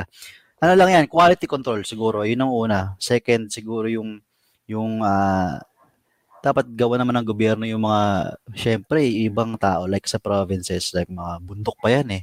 Paano mag, paano tuturuan yan? Wala naman mga internet yan kung mag-face, ay mag-online class sila or kung dati pre-pandemic, di ba tumatawid pa sila na Sig- ilang minutes? siguro yun yung ano, siguro access- yun yung Accessibility, accessibility. yun yung main target ko, yung mga batang ganyan, yung nakikita ko sa TV na naglalakad sa i- ilog, bundok. Normal sa kanila yun, di ba? Oo. Ang ano lang naman, dapat may access sila easily. So, kunyari, Oo. yung mga, usually, yung mga teachers, di ba, pupunta pa, Mm. na, nakadocument yan lahat eh. Hindi yung practical. Mm. Bukod sa pagod mo, siya pag pagod ka sa, di ba, tayo nga, pag pagod sa commute, para ayoko na makinig sa klase, eh, di ba? Mm. Di mo, ano yun eh, physical tsaka mental toll. So, mas mas dapat yung bigyan nila ng pansin. Paano nila ma-access ng mga bata na ganun yung Mm, buhay. yun, yun. Siguro yun yung ang ako presidente. Yun yung ano, more on Dahil yung paggawa, nakakapagpagawa nga ng Oo. building dito sa Oo. Manila, nakakapaggawa ng mga bridge, Oo. simpleng classroom, simpleng paaralan. Kasi nakakaawa talaga yung mga taga-province eh. Eh, mas Sila mura yung- yun eh. Sa Sila yung- totoo mo, mas mura yung about sa education, like, magkano lang yung libro? Oo. Bukod sa Oo mga bloke ng building, di ba mga ganun? Oo. At siguro ano, sa Amerika uso yung library. Magka magka-library man no sa Hmm, pwede sa naman. Pilipinas. Kasi parang yung mga public schools, kasi, diba? Ni, ni, ni- hindi sanay gamitin ng Pilipino eh. Like, kunyari, alam ba nila yung mga Actually, Kasi- pa, kahit normal na library nga eh. Para iba, hindi pa alam, di ba? Kasi nga, Kasi nga, yan na, accessibility sa- nung umpisa eh. Hindi, tsaka Diba? hindi. Wala din naman ang tuturo eh, na parang ito yung kailangan mo, ganyan yan. Nasa nagtuturo din. So, Mm. yun nga, ko sa umpisa, nung una, quality control din. Parang, Mm. Ay, diba, diba? Mm. Yun yung, yun yung pinaka, actually, main reason ko din eh, bukod sa Mm. pandemic. Kung Mm. wala namang pandemic, education talaga yung gusto ko kasi, Education yung main ta- main ano mo target. eh, Yung, tingnan mo, kunwari ikaw presidente, yun yung una mong ita-target education. oo, Mm. Oo, ako yun. ah. Pero kasi Mm. yun, yung, yun yung feeling ko wala sa Philippines. Kasi ngayon na sinasabi ko sa inyo, parang dati pag uh, naano ko yung debate about ba't ito yung boboto niya. Mm. Sinasabi ko kasi feeling ko talagang majority ng Pinoy hindi naman napag-aaral ng mabuti. Kaya at ganito sila mag-isip. Ganyan. Hindi nila kasi alam kung paano ito ipaprocess eh. Dahil hindi naman nila, hindi na sila pag-aaral mabuti. Sabi mo, diskarte. Iba naman kasi yung diskarte. Oo, kasi sa, sa logical mo mag-isip na merong sub, may, may subject na meron nang titinan objectively. Hindi nila wala silang ganoon eh. Wala walang usually walang masyadong critical thinking. Kasi nga Mm. hindi naman sila properly educated which is understandable kasi bukod sa mahirap walang access eh, 'di ba? Although ngayon Mm. may mga bills na ngayon na parang libre yung tuition, di ba? May mga ganun eh. Mm. Pero dati talagang mahirap. Tsaka lalo ngayon, di ba? Pandemic pa. Mm. Gets, gets. Okay. Ikutan lang yan eh. Pagka hindi ka properly educated, din ka mag-di-access sa buhay. Kahit Oo. pa discount. Di ba kasi Hindi- opportunity pa eh. So, ikot-ikot lang yan. So, mahirap ka. So, anak mo, ganun din. Hanggang sa ulit lang, yung, yung kawawa dyan, yung mga later generations eh. Kasi wala. hindi ka mabibigyan ng opportunity na kaya nga siguro sa akin, siguro yun, agree ako, mm, yung mga school sa province. Kasi nakikita ko yung ganun. Tapos, yun nga, siguro, ang mga hindi nakapagtapos ng pag-aaral kasi walang pera, siguro bigyan sila ng ano, class for how to finance. Kasi yun yung problema sa Pilipinas eh. Yung control ng pera. Usually, hindi tayo marunong mag-budget or mag-invest. You know, yun yung siguro main, kahit wala silang pera, at least alam nila na may opportunity out there na, oh, pwede ka palang ganito or ganyan or something. Siguro yung budgeting sa Pilipinas, yun yung main topic. Kasi, di ba, yun, yun nga yung sinasabi nila, yung mga Chinese, di ba, yung mga parang nag-iipon-ipon. Sabay, may business na agad. Tapos, tayo, Tayo, tayo sa China. Lugi tayo sa China eh. First, first of Oo all, yung China, binibigyan nila ng pera yung sarili, Oo. yung ano, sarili ng community. Tayo walang ganun. kaya nga, yun nga sinasabi ko eh. Wala tayong pera. Bigyan Sabi ni- opportunity yung mga mahihirap na, you know, pa, bigyan sila ng chance, di ba? So, okay, goods yun, goods yung education. Okay, Adrian, ikaw naman na kung ikaw presidente na lang. Yun na lang tanong ko siguro kasi more on kung kasi kung 'di ba yun naman yung gusto mo makita eh. As in kung ikaw yung presidente, yun yung gusto mo makita Ah. anyway, 'di ba? So sige, go. Ah, ako me- medyo more on na parang citizen wa- wala kasi akong alam sa governance level. So yung mga gusto ko yung re-recommend ko lang on na citizen level. So siguro yung parang yung overcomplication ng requirements. Siguro kunyari mag-apply ka ng uh, I think loan or sa mga government agency, may, may term doon eh, parang overcomplication ng requirements. Ang daming kailangan na ID. Kunyari, yung ID natin, ang dami nating government ID. Meron tayong driver's license, SSS, pag-ibig. Eh, parang yung friend ko nasa United Arab, isang ID lang kailangan nila. Parang yung isang ID na yun, connected na sa lahat ng ID. May ganun tayo ngayon. Di ba? Oh, May pero tayo. yung UMID ba yun? Mm. Pero yung iba kasi parang hindi in-honor yun eh. Parang may specific silang document. Parang kunyari, yung sa NSO, rene-require nila, PS, dati kasi NSO, ngayon PSA. So, ne- rene-require nila, dapat i-update daw. Parang sa akin, sa, sa, sa inyo din naman galing yun eh. Parang may pera kasi pag in-update mo yung tawag dito, yung birth certificate mo. Parang magpiprint ka, magbabayad ka. I think dapat ah, yun yung bawasan, yung overcomplication. Tsaka, I think dapat i-modernize yung mga services. Actually, parang nung ngayong pandemic, madami nang na-modernize eh. Parang napilitan kasi nga bawal pang lumabas yung last two years.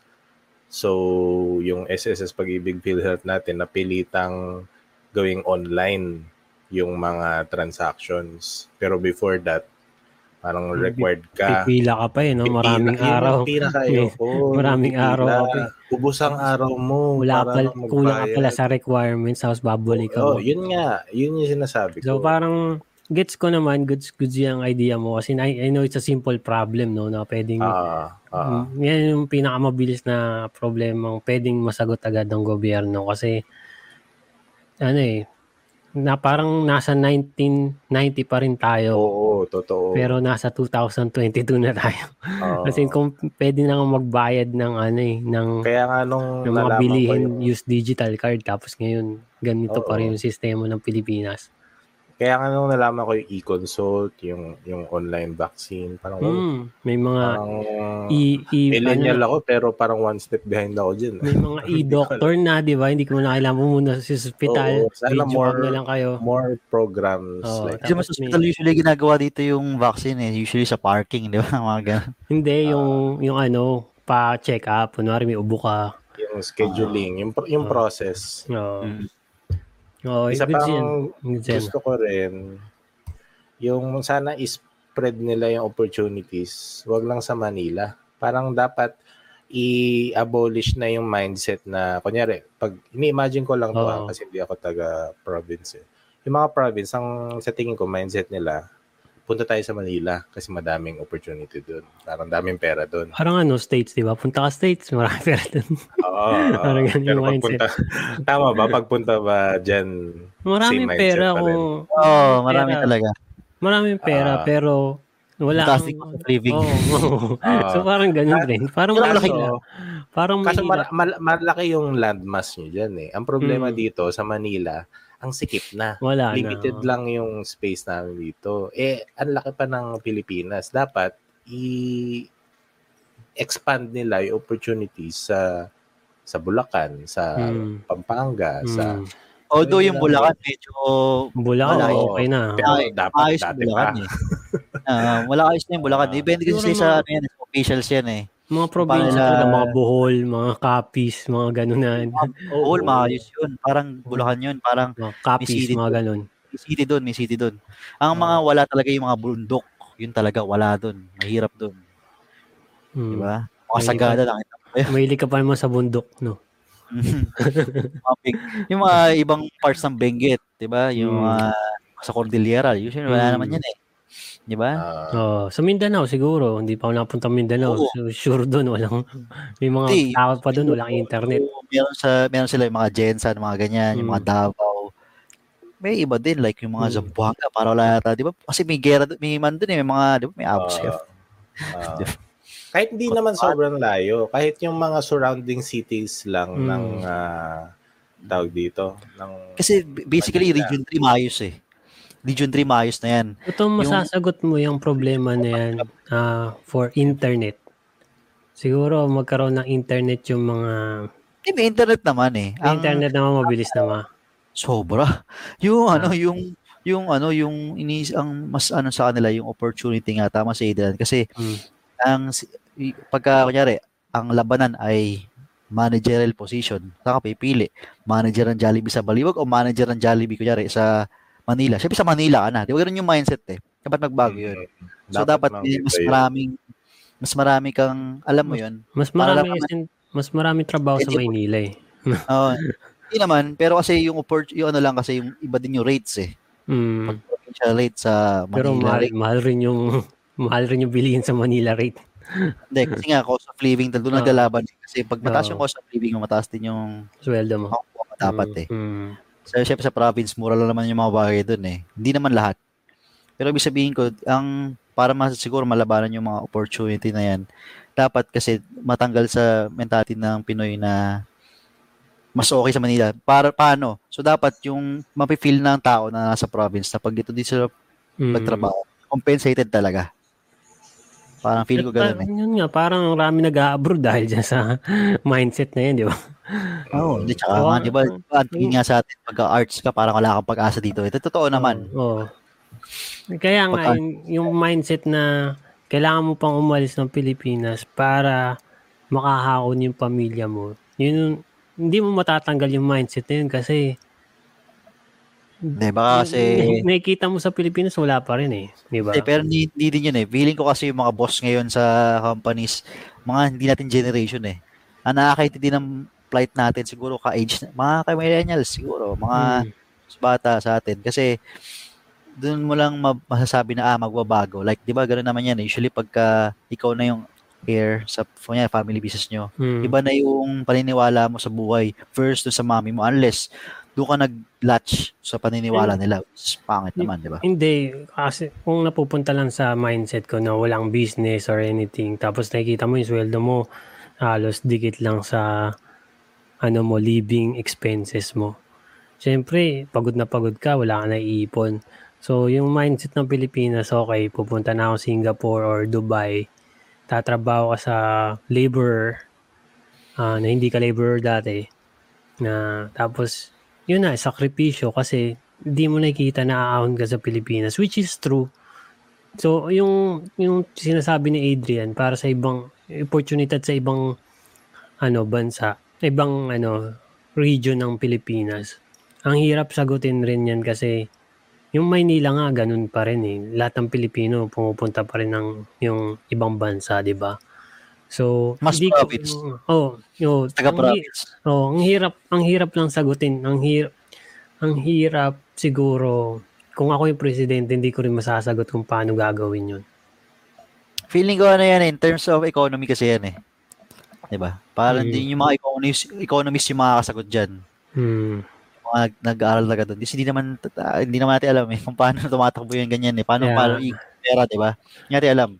Pero usually si- siguro sa kanila yan yung mga Siguro yan. ano, spread around yung tax money sa ibang region. So, mapagtayo sila ng or patay ano, may rate. no, Pwede mo di pat ba? ipatay yung rate eh. Oo. ipantay mo yun. Oo, Yeah, kunwari. Oo, pwede. Hindi, ano yung mga business, yung mga investors, Hmm, Sa- papunta siya sa Oo, ano, no? requirement. pwede, pwede rin. para Requirement. sa job opportunity. Kunwari mga call center kaysa sa Makati, requirement magtayo Oo. sila sa ibang sa province. Sa Laguna na lang. Oo, oh, yun. Yun, maganda yan. Wala lang internet dun eh. Oh, dapat gawa ng paraan yun. Oo, oh, dapat gawa ng paraan sa Laguna. Like, Lagu- Laguna ako, min. ah.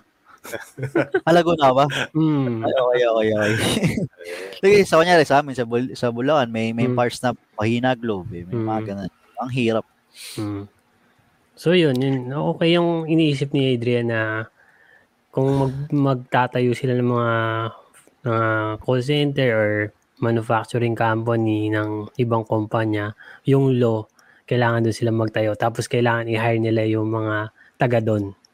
Kailangan i-limit na dito sa Manila kasi ang Mm. sikip na dito. At Eh. sa Makati, di ba? Kasi alam ko may space pa sa Makati, pero tama na. skip sa QC. Mas skip sa QC. Huwag na sa Makati at sa Alabang. Puntayin nyo na sa... Spread out lang. Oo, tama yan. Actually, sa Alabang medyo maluwag pa. eh. Dapat sa Ah. Alabang pumunta yung mga Ah. Pero maganda yung suggestion na yan na i, yun yung requirement. Yun yung maganda. Hindi ko naisip yun, pero magandang requirement yun. So sa akin naman, um, kung ako yung presidente, ano ba? martial law. Lahat, lahat ang lahat ang lahat ng sa mano sa Philippines may babae. Buya. sa akin siguro, kasi parehas kami ni Phil nung una, education, pero hindi ko nga alam yung masasagot ko dun eh. Pero yung gusto ko talaga is yung, ang hirap sagutin, yung tulungan yung mahihirap, pero hindi ko alam ano yung solusyon. Ah, ang labo ng sagot ko yun. Tulungan yung mga mahihirap, which is ang raming mahihirap sa Pilipinas. Hindi mo Um, matutulungan hindi mo matutulungan yung may hirap for life. Oo nga, di nga. Pero siguro, una, i-guide.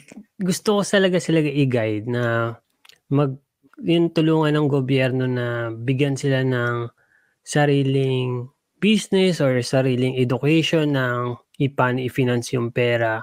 Kasi yun nakikita ko sa problema ng mga mahirap. Nang nakakuha sila ng 500, gagastusin agad nila. So, bigyan sila ng opportunity kung unari, oh, ito 500. Paano mo siya i-invest or paano mo siya papalakihin? Um, Siyempre, tutulong yung gobyerno. Kunwari, oh, sige, mag-invest ka ng 500 dito.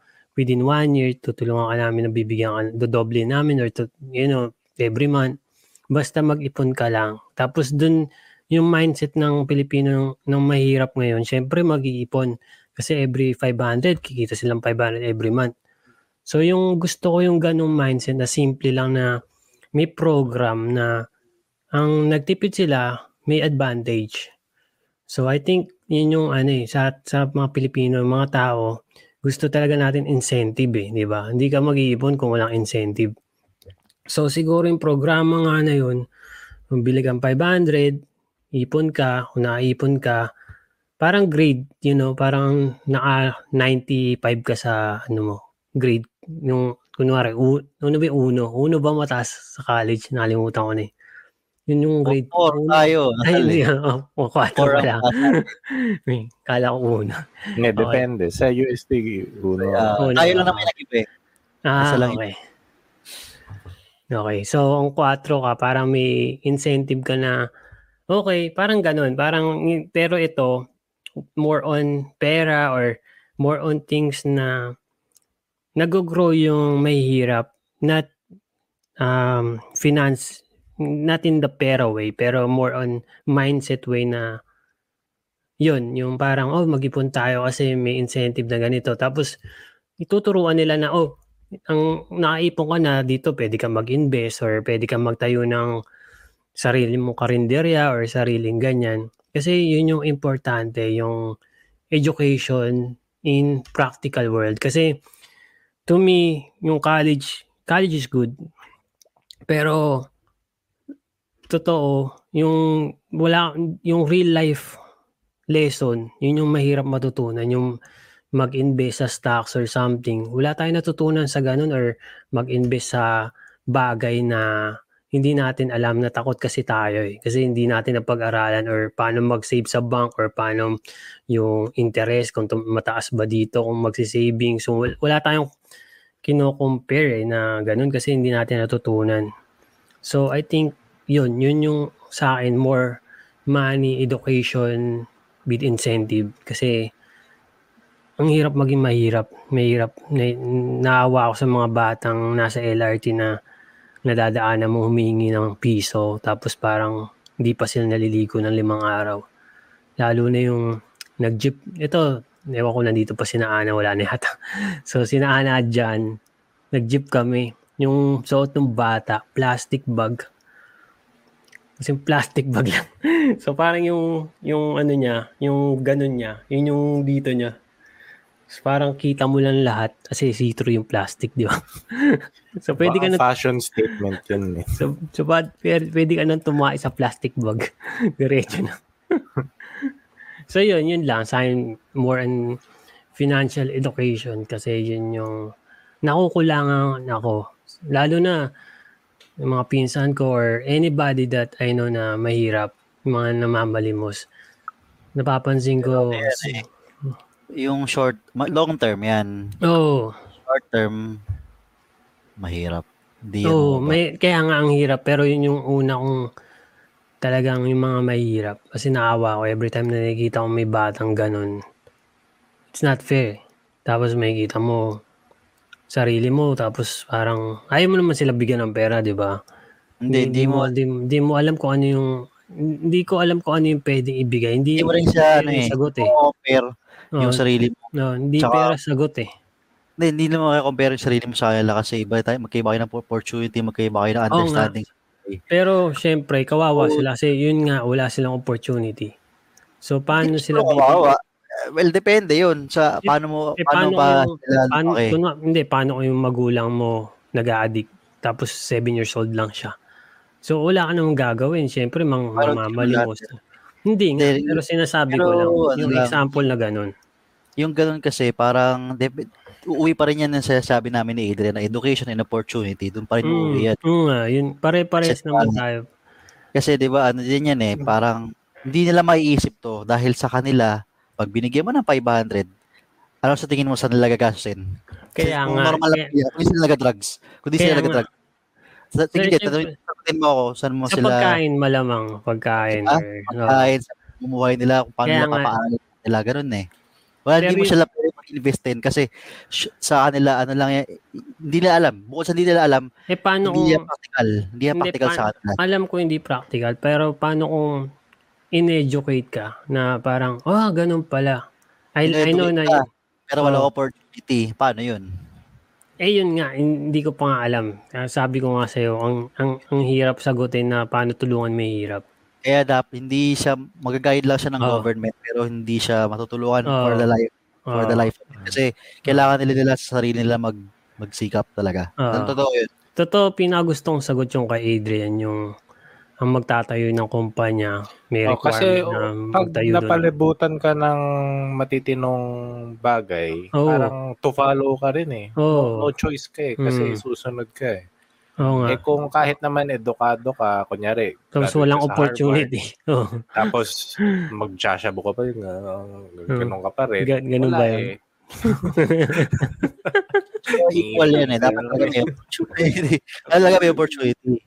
Yun talaga. Bukod sa education. Talagang Ay, gusto ko yung suggestion talaga ni Adrian eh. Din, kasi yung ah, requirement sa mga outside company na magtayo doon. Uh, hindi hindi mo sila ma-help as an individual eh. Mm. More on yung collective.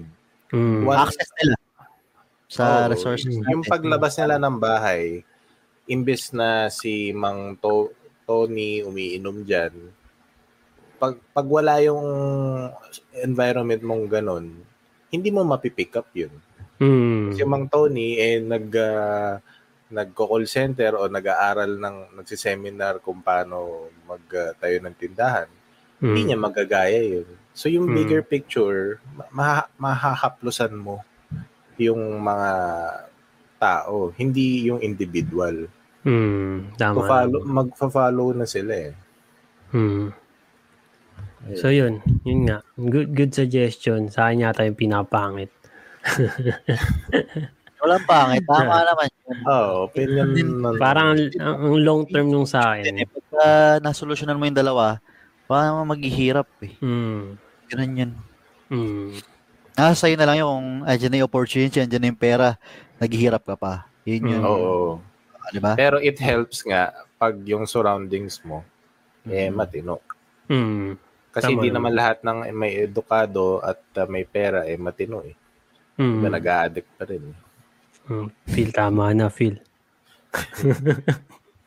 Hindi ako nag-addict. Sorry. So, yun. Um, yun na natin yung episode with lesson learned. Ano yung napag, na ano nyo? na, Lesson Sa- learned? o oh, lesson na parang, ano ba yung sinabi mo dati? ano yung nakuha nyo? Na Ano, key, uh, key, kalimutan ko na. key lesson. yung Key takeaway, yun. key takeaway. Yun yung sinabi mo dati. Oh, sige, unahin na natin si Master Adrian. Take away.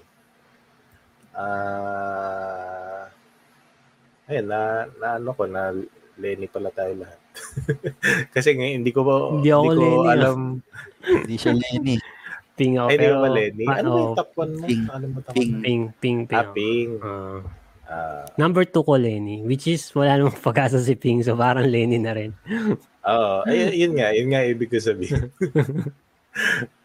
Actually, kung si Ping, eh, kung may, kung may marketing siya at plataforma ni Lenny, eh, masaya na din ako. Kaso, sa, ang realidad, hindi nga siya mananalo. So, yung, inassume ko na lang, yung second choice mo, Lenny, kaya Lenny tayo. Tsaka Ping, Hula ko pink rin yung ganun names yung, natin. no, hula ko rin ganun lahat yung ibang tao eh. No? More on, wala nang pag-asa tong si si Manny. Wala nang pag Pero yung inapangit Oo. doon, yung voters ni Manny, minsan mapupunta kay BBM or gano'n or, di ba? So, Ah. yun nga sabi nila eh. May nagsabi sa CNN ba yun? CNN Philippines, sabi niya, ang nag ah, nag-withdraw si Manny, Isko at si Ping, baka mas malaking agwat na panalo pa si BBM. Depende. ganun. Oo, depende. Pero hindi mo rin alam kung saan sila boboto. 'Di ba? So, ang hirap eh. Um, ang hirap. Hindi, kasi hindi, ngayon, lima yung, parang limang party, pero yung tatlo, ayun. parang ang weak.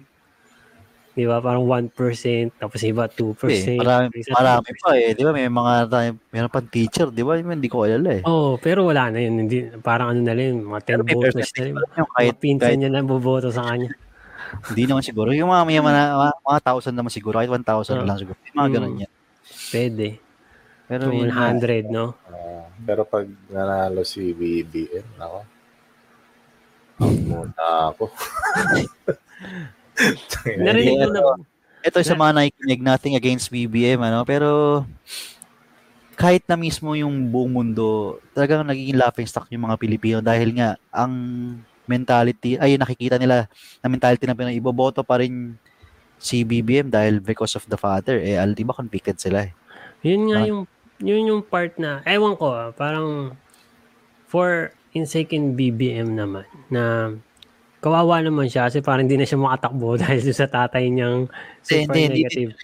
Hindi ba? regardless kung regardless kung titingnan mo siya as So, kung- individual lang. Oh, as an individual. kahit si Okay. Marcos eh okay. tingnan mo yung nagawa niya as as Wala, an oh, wala yata, hindi ko alam. Wala. senator wala siyang ginawa. Totoo yan. Mm. Ang tagal niya nakaupo.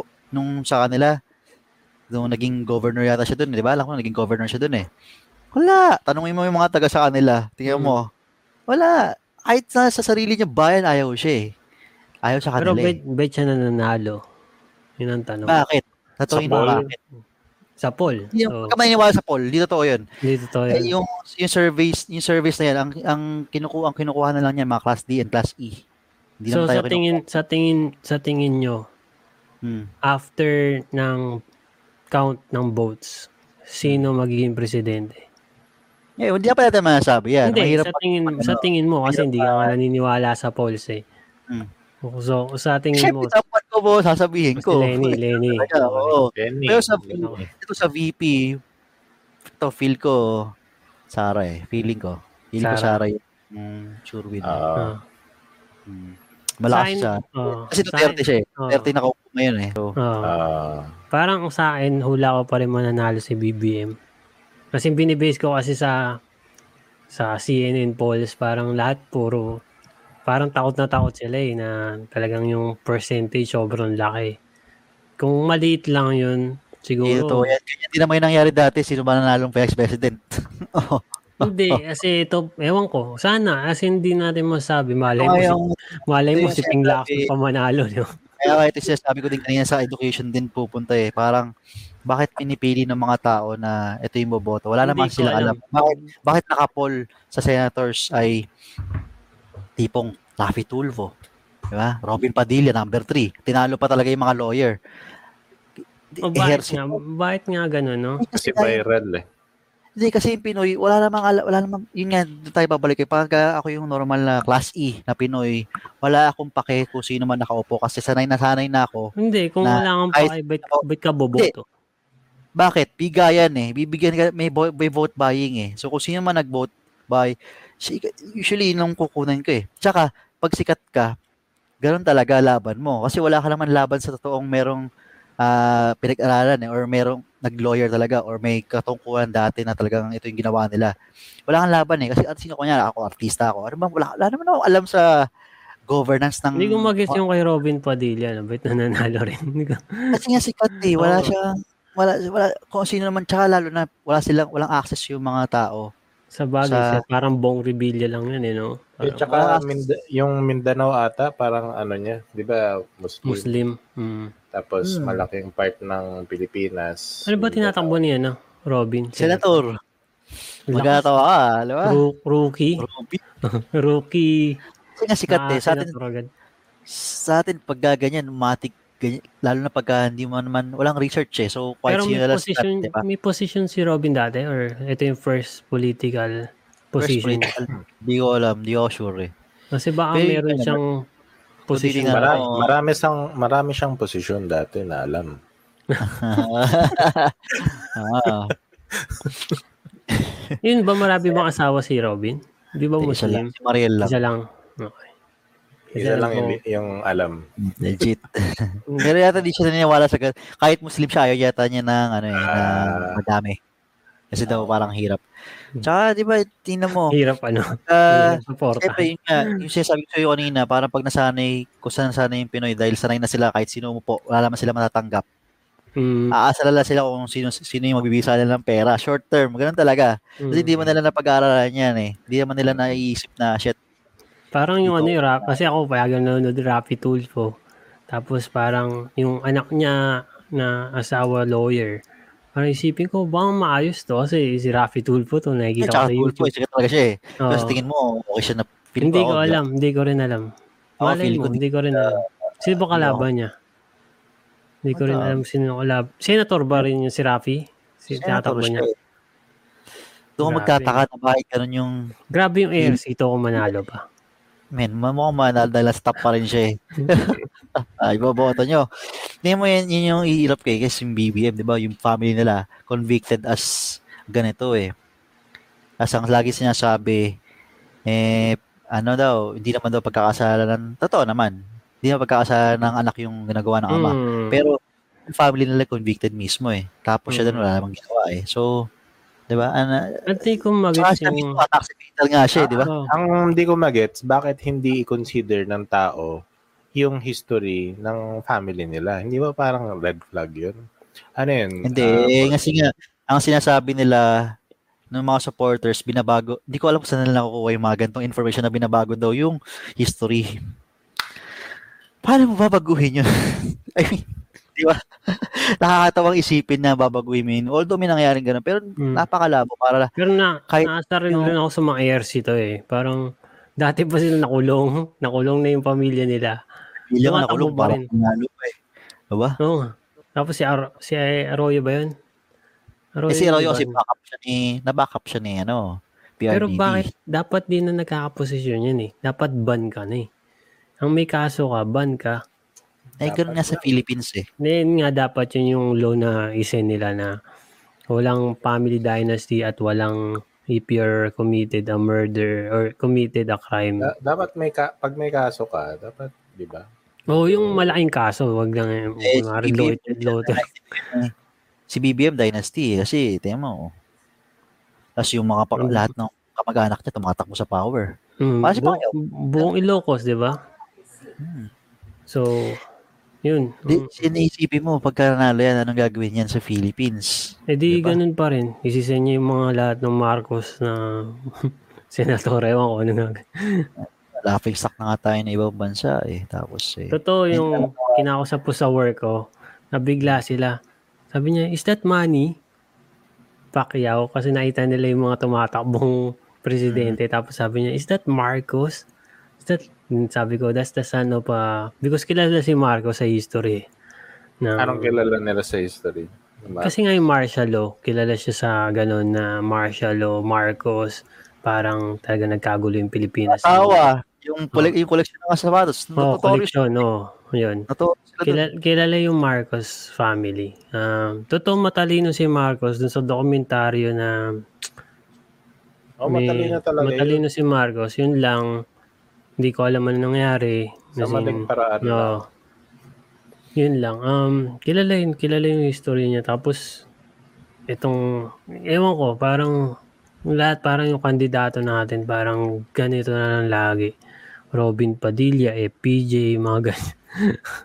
parang ang labo. Parang, pero hindi ko rin magets bakit nananalo, di ba? Parang, alam ko sinasabi nga ni Fielders vote buying. Pero, Hindi, tsaka, kasi nga sinasabi ko sa'yo, dahil nga yung mga sikat yung binoboto, sino, majority ng Philippines, Class E and Class D eh. Kaya naman, Oo nga, Diba? pero kung, kung wala kang pake, kung kunwari hindi ka nabayaran, pero wala kang pake, boboto ka ba? Di ba hindi? parang boboto. Boboto pa rin sila. Boboto pa rin sila dun sa sikat. So parang Kasi yung, na kilala nila eh. Hindi naman nila alam kung sino ba tong si, kunyari, si, itong, si, yeah, si Aiden, tumatakbo. Hindi naman alam si Aiden, kahit lawyer yan eh. Wala naman sila Mm. bayad dyan eh. Eh ako, kaya ako, artista ako, kilala mo ako, kahit hindi ako qualified, boboto Yun, mo. yun na yung yun. pinaka Sa yun yung pinakasagot doon kung sino Oo. sikat period wala walang nating parang complicated siguro tumakbo si Willie Rebelliam eh, sure win, panalo na sa sena, senator, senado yun. may ewan ko kung panalo pero mataas yung ano niya Oo, kasi sobrang, yun, idol ng nanay ko yun, lola ko. Talagang sobrang lakin sa populasyon ng lahat ng mga matatanda, lahat ng mga nag-jeepney driver, lahat ng mga mahirap. Willie Rebellion may yung napanood sa, nila sa sa, Pinas TV. lang yan yung kung sino sikat pero Hmm. let's say kunyari dyan si Brad Pitt tumakbo Siyempre, di ba sikat yun? Hindi ba nanalo naman si Arnold? Pero si Arnold kasi nagtungkol na siya ng small, pa, paunti-unti hanggang sa naging, di ba? Oo, Hmm. meron na siyang platform eh. Si Donald Trump. Pero ito, ba- wala kang platform, basta sikat Hmm. ka, Hmm. ano ka ni, may chance ka ni. Kasi yung platform nila, yung pagiging artista lang. Alam na, yun lang. Yun nga, yun nga, ang, ang hirap. Siguro yung key take nga ni, ano ba yung key take mo, Phil? Alam ko na, Eh, yung ni Adrian eh, parang naisip ko, ang hirap din talaga na magbago yung bansa kasi nga maraming ganito mag-isip eh. Kunyari, about politics. Diba? Yun nga, nananalo yung mga dapat hindi naman, hindi na nakikita yung yung totoong requirement dapat kung ano ma, meron ka competitive ka, parang maayos ka magpatakbo, meron kang bubuga, alam mo kung paano magpatakbo ng bansa, magpaano ng laws, magpasa ng laws, ganyan. Yung qualification ng pagiging ah, senator, kaya seat of power, president, ganyan. Hindi yung titira ng tao kasi nga, tayo babalik eh. Wala, wala yung mga tao, hindi naman nila alam yan. hmm. Wala lang hindi nagtuturo sa kanila. Tapos bukod pa dyan yung fake news. siguro Diba? sa, Ah, pagka ano, syempre, kunyari ako, class D, paman Mm. ako, ano, trabaho lang ako, normal, ganyan. Tapos, punta ako sa Facebook, sino ba boboto ko? Wala akong boboto, research ako. Kita ko sa Facebook eh. Facebook lang ako asa. Kasi, di ba yun yung, wala- may maka interaction ka, di ba? May mga comments. hmm. Doon sila pupunta, may mga videos, may mga fake videos na galing sa YouTube, yan. Facebook talaga. So, pag sinabi nila na ito, binabago yung history, maniniwala. Kaya makikita mo, questionable yung mananalo kasi nga dahil sa fake news din minsan. Tapos yung lack of information, tapos di yung neglect nila na matutunan na ito yung ano dapat dyan kasi qualified siya. Wala silang paki sa ganun eh. Kasi di man nila naiisip yan eh. Di nila alam yan. Hmm. Mga Yan, So, yan okay. So, yung key take ni Adrian, yung lahat tayo, Lenny. Tapos key take mo nga yung yan. So, key take ko, Siguro key take ko ano, ano ba key take ko? um, wala lang as in parang pare-parehas ng uh, opinion natin na ganun na pero yung siguro ra, wala akong maisip na take eh. Kasi parang every time na may sinasabi kayo may, may comments rin ako. so parang um yun nga. Siguro sasa hindi naman key take more on lesson sa Pilipinas. Sana nga maging siguro maganda yung sinabi ni Phil na kanina yung magkaroon ng requirements. Bago ka tumakbo may requirements ka na siguro siguro naman education so more on related sa law um para kasi usually 'di ba yung lawyer alam nila yung alam nila yung dapat gawin kasi sila yung marunong magpasa ng law eh. 'Di ba may mga law na for example yung mga kasi nanonood ang Rafi Tulfo about yung power and rights of ano of male. Kasi usually 'di ba ang uh, nagkaanak yung mother tapos nagkagulo pero yung yung babae yung nag-cheat or babae yung nagdodroga nasa kanya nasa pader pa rin ng babae yung hmm, pabor child. pa rin so oh, no. So there's no uh, man uh, there's no law against the man. Not against the pro pro sa man.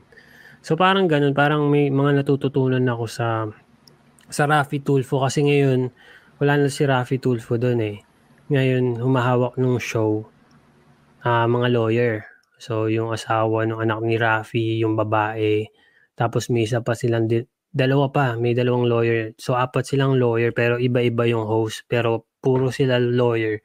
Tapos may matututunan ka about kung ano yung what's this, what's that, ano yung bawal mong gawin. Kunwari yung mga kung nagpakasal ka sa India, hindi dito kasal, yung parang ganun. Parang rami pa lang batas na hindi ko alam. I think kung ako yung requirements ko bago ako tumakbo, no no uh, cases, walang cases ka na na crime na nagawa tapos plus yung education mo at least connected sa law, lawyer or anything na marunong gumawa ng law kasi kung presidente ka tapos aasa ka sa ibang tao na oh ito i-push mong law hindi naman sila marunong gumawa ng law kasi marami malaki proseso nun eh Alam I think may, meron namang requirement pero very lenient kaya nga, yung ano yung requirements? Kasi kung si Manny Pacquiao... Requirements sa mga tumatakbo, read and write lang sa atin eh. Oh, yun nga. Tsaka yun alam ko, age. Uh, tsaka hindi siya, ano eh, hindi siya parang ito yung qualification mo ay, ay economist ka kunwari or something oh. about the field eh. Walang ganun. Oh. So sa akin yun yun lang siguro kailangan ng requirements. Hindi lang yung read and write in basic things na Ito men, uh, may, may internet oh. naman tayo. Oh, sige. sige, sige. Lima lang, lima. okay. Lima lang requirements, okay. Uh, a natural born Filipino. Mm. One. Two, a registered voter.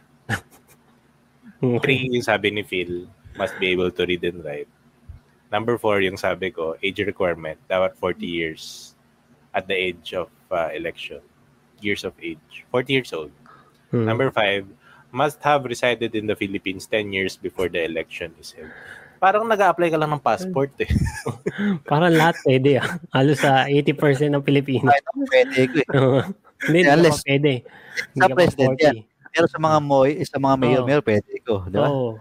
Di ba may taga may taga CSB nga tayong ano, tumatakbo. Sino?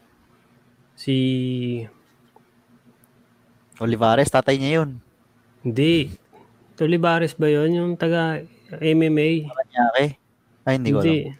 Um, send ko sa'yo mamaya. Nakalimutan ko yung pangalan. Pero, yun nga, parang kailangan mas malaki yung requirements. I Oo, think yun yung agree. main main Agree thing kasi parang ang babasura ng mga tumatakbo. Parang optional lang sa kanila, 'di ba si Bato, si hmm. Pacquiao, parang nag Grabe yung parang elective subject lang sa yung law sa kanila, hindi required. At di mo nga kailangan education eh kasi read and write lang walang yung finish college or uh, 'Di ba? At least or may may ano kahit di ka man lawyer, may more May like diploma ko man lang sana. oh, or or something like kunwari may ginawa kang accomplishment na positive sa Pilipinas.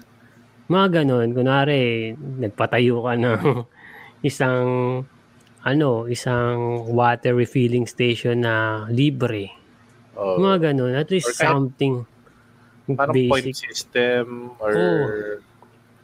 Di ba yung parang kailangan tumak ah, nag-work ka sa government agency Oh, mga di ba ganon. may parang ano tayo tatlong houses Mm, kaya, branches. ah, branches Mm. dapat may experience ka doon Mm. Judiciary, executive, tsaka legislative. At at least may ano, siguro presidential, as in, dapat mas malaki requirements yan. Kunwari, naging senator ka muna na nagpasa ng limang laws. 'Di ba At least meron kang background na pwede nating i-research na, okay, ito si Erap, may limang laws na ganito yung pinasa. Si Lenny, pinasa tong limang laws. So ngayon, pwede kang mag-compare. Kasi ngayon, alam mo yung priority ng mga presidente na tumatakbo, Mm. di ba? Ngayon, ngayon wala eh. Wala kang ma-compare kasi wala pa silang, di ba, napapasang law. Oh. So, parang zero, tapos yung iba, may tatlong law, kunwari, which is much better kaysa zero, di ba? So. I think requirements Saka is the hindi lang hindi mo lang mababase sa number of law Oo, hindi yung rin sa naman. type of law din Mm. Mm, Kasi si, oo, oh. totoo yun. Kasi si Oo. BBM, hindi na pinasa, pero tayo. Oh, Hindi, hindi. mga walang Sa- kwenta Sa word, pero hindi, hindi ko naman sinasabing na, yun sinasabi ko lang, may kita mo lahat dapat dapat publicize lahat ng law na Oo. ginawa nila. Tapos pwede natin i-compare. Siguro Ah, diba? more, di ba? More kaysa kahit, kahit hindi na sila mag-debate eh. Makikita na natin sa screen kung ano yung mga ginawa nila eh. hindi Doon yung natin i-base. sasabihin naging champion lang sa taekwondo Oh, or oh, or graduate sa Amerika which is Oo. parang privilege na sobrang talino naman ng graduate sa Amerika. Which is to me yung mindset na ganun parang ano naman kung graduate ka eh, malay mo di ba? Kasi yun, yun lang yung yung part na yun requirements sa akin yung pinaka malaking kailangan nilang baguhin kasi ngayong alam ko na yung requirements malay mo tumakbo ko di ba? So yun yun lang sinasabi parang kailangan nilang ayusin yung requirements na yun kasi sa totoo lang dati dream ko talaga tumakbo pero hindi presidente mga ano lang mayor konsihal wala lang trip ko lang pwede yan. May mga, sumunod ako sa Bulacan, tumakbo yung bata pa. trip ko lang mong abuso siguro. Hindi, wala. Parang eh, sinabi ko nga kay Adrian, ang sobrang yaman ko, gusto kong magkasariling island, di ba? Para may sarili akong, Parang pero ako yung Yung mental- Parang- pero sa ating din kasi pag nagpolitiko ka, 'di ba, sa Philippines lalo. Pag nagpolitiko ka, parang alam mo 'yun, easy money. Ganun 'yun eh. Yun yung Oo. at Akala ko, parang, parang, easy po, money. parang pogi Pero ka rin eh. pero yun, dun, dun, mo- dun papasok yung kung kaya mo tanggapin yun. Kasi alam mo namang dirty money yan eh. Mm. Makukurap at makukuha at kukuha ka. Mm. Ganun talaga. So, usually pagka may well-off na kayo, di mo na kailangan ng politics eh. Pero kung Mm. magpo-politics naman, sana kung kukuha ka din, dapat meron ka din binabalik sa taong bayan. Yun naman Hula mo, ito si Villar kasi mayaman eh. Hula mo si Villar maging magaling presidente. Hindi hindi. Hindi rin. Ako hindi. Ikaw, Adrian. Iba, iba ang businessman sa politician eh. Iba siya Hindi, mag, iba, kasi ngayon alam mo nang hindi Hindi. siya mangungurap eh. May pera hindi, na siya. eh. anong tanong mo Kung si Manny Villar, ang nanalo presidente, may pera na siya. So alam mo hindi siya mangungurakot. Ah, ma- malay mo, pa- pwede pang mangurakot naman. ako di ako Pero- naniniwala doon sa statement mo na porket may pera hindi na makukurakot Oo, Hindi, you can't always have enough Hindi, basta sinabi pera. kasi ni, hindi, sinabi kasi ni Phil na parang yung sinabi niya nung una na oh, ang may pera ka, ang well off ka na, 'di ba? Parang di ka na mangungurakot. Hindi. Sang sasabi ko, kung well off ka na, hindi mo na kailangan mag-politician. Oh, Ganun ibig yun. sabihin kung si Manny Villar, sobrang Hmm. yaman na, ba't siya tumakbo? Ibig sabihin gusto niya ng change, di ba? Parang- Hindi, gusto niya eh. Oh. Knowing Manny Villar ah. Hindi, sabihin natin yung mga mayaman. Sabihin na natin mga hari ng SM. hindi natin pwedeng, hindi natin pwedeng i-judge sila ng ngayon. Like, initially judge. Siguro, i- ano lang, judge na natin na hindi sila kilala. Pero hindi mo siya ma-judge totally na, ah, hindi, rap yan. Kasi hindi mo natin kilala yung tao eh.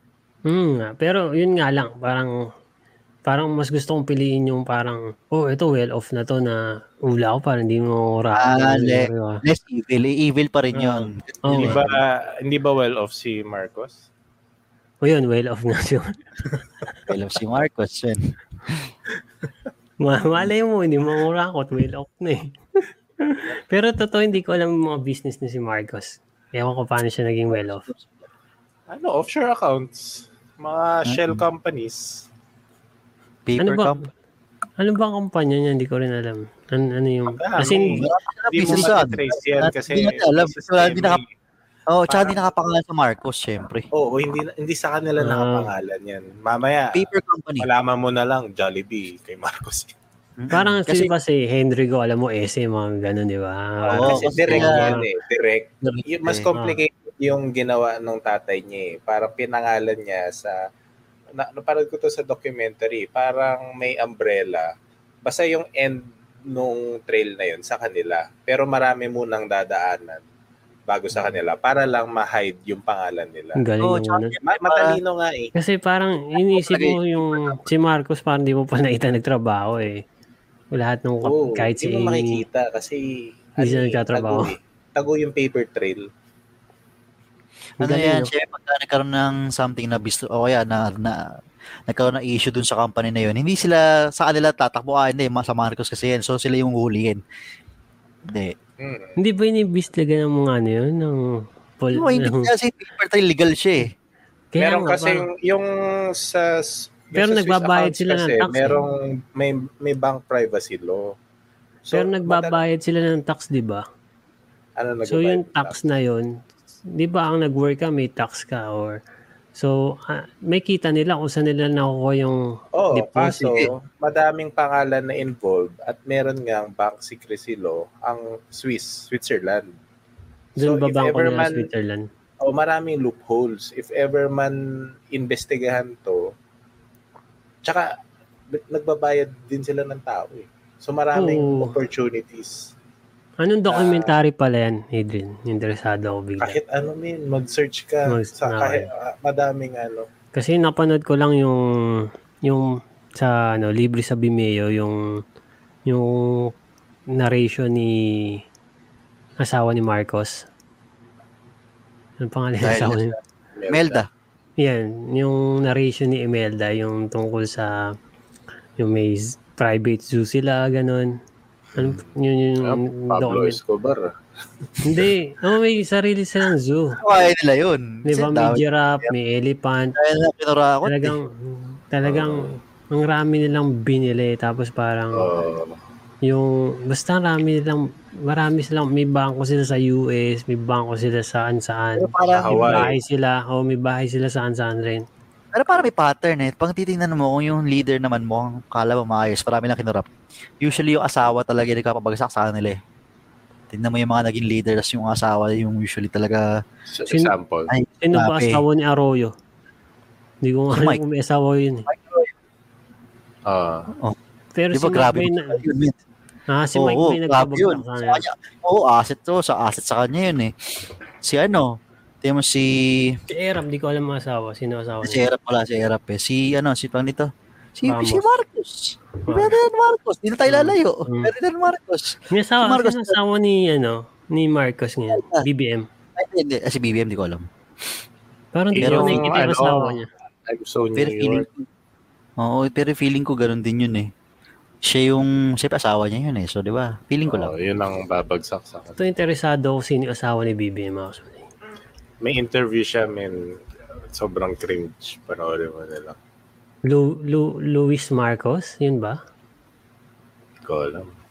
Parang hindi ko eh. siya nakita sa TV. Ang labo. Ang labo hindi ko siya nakita sa TV. Parang siya- ano, mi- mini Imelda. Mini Melda. Oh, yung yung perception ko sa kanya. Ayan, nakita mo lang sa YouTube. Ah, Yung interview. nakikita Sa Sa Hindi, hindi, TV. di ko pa nakikita yung asawa ni BBM. Mamaya panoorin ko.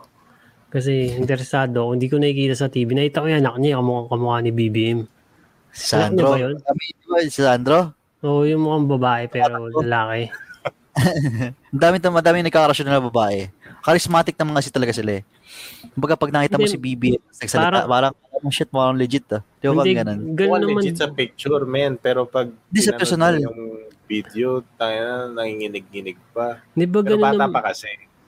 di ba Pero, ganun naman so, yung mga ano, totoo yung mga tumatakbo. May parang plus point sa chicks.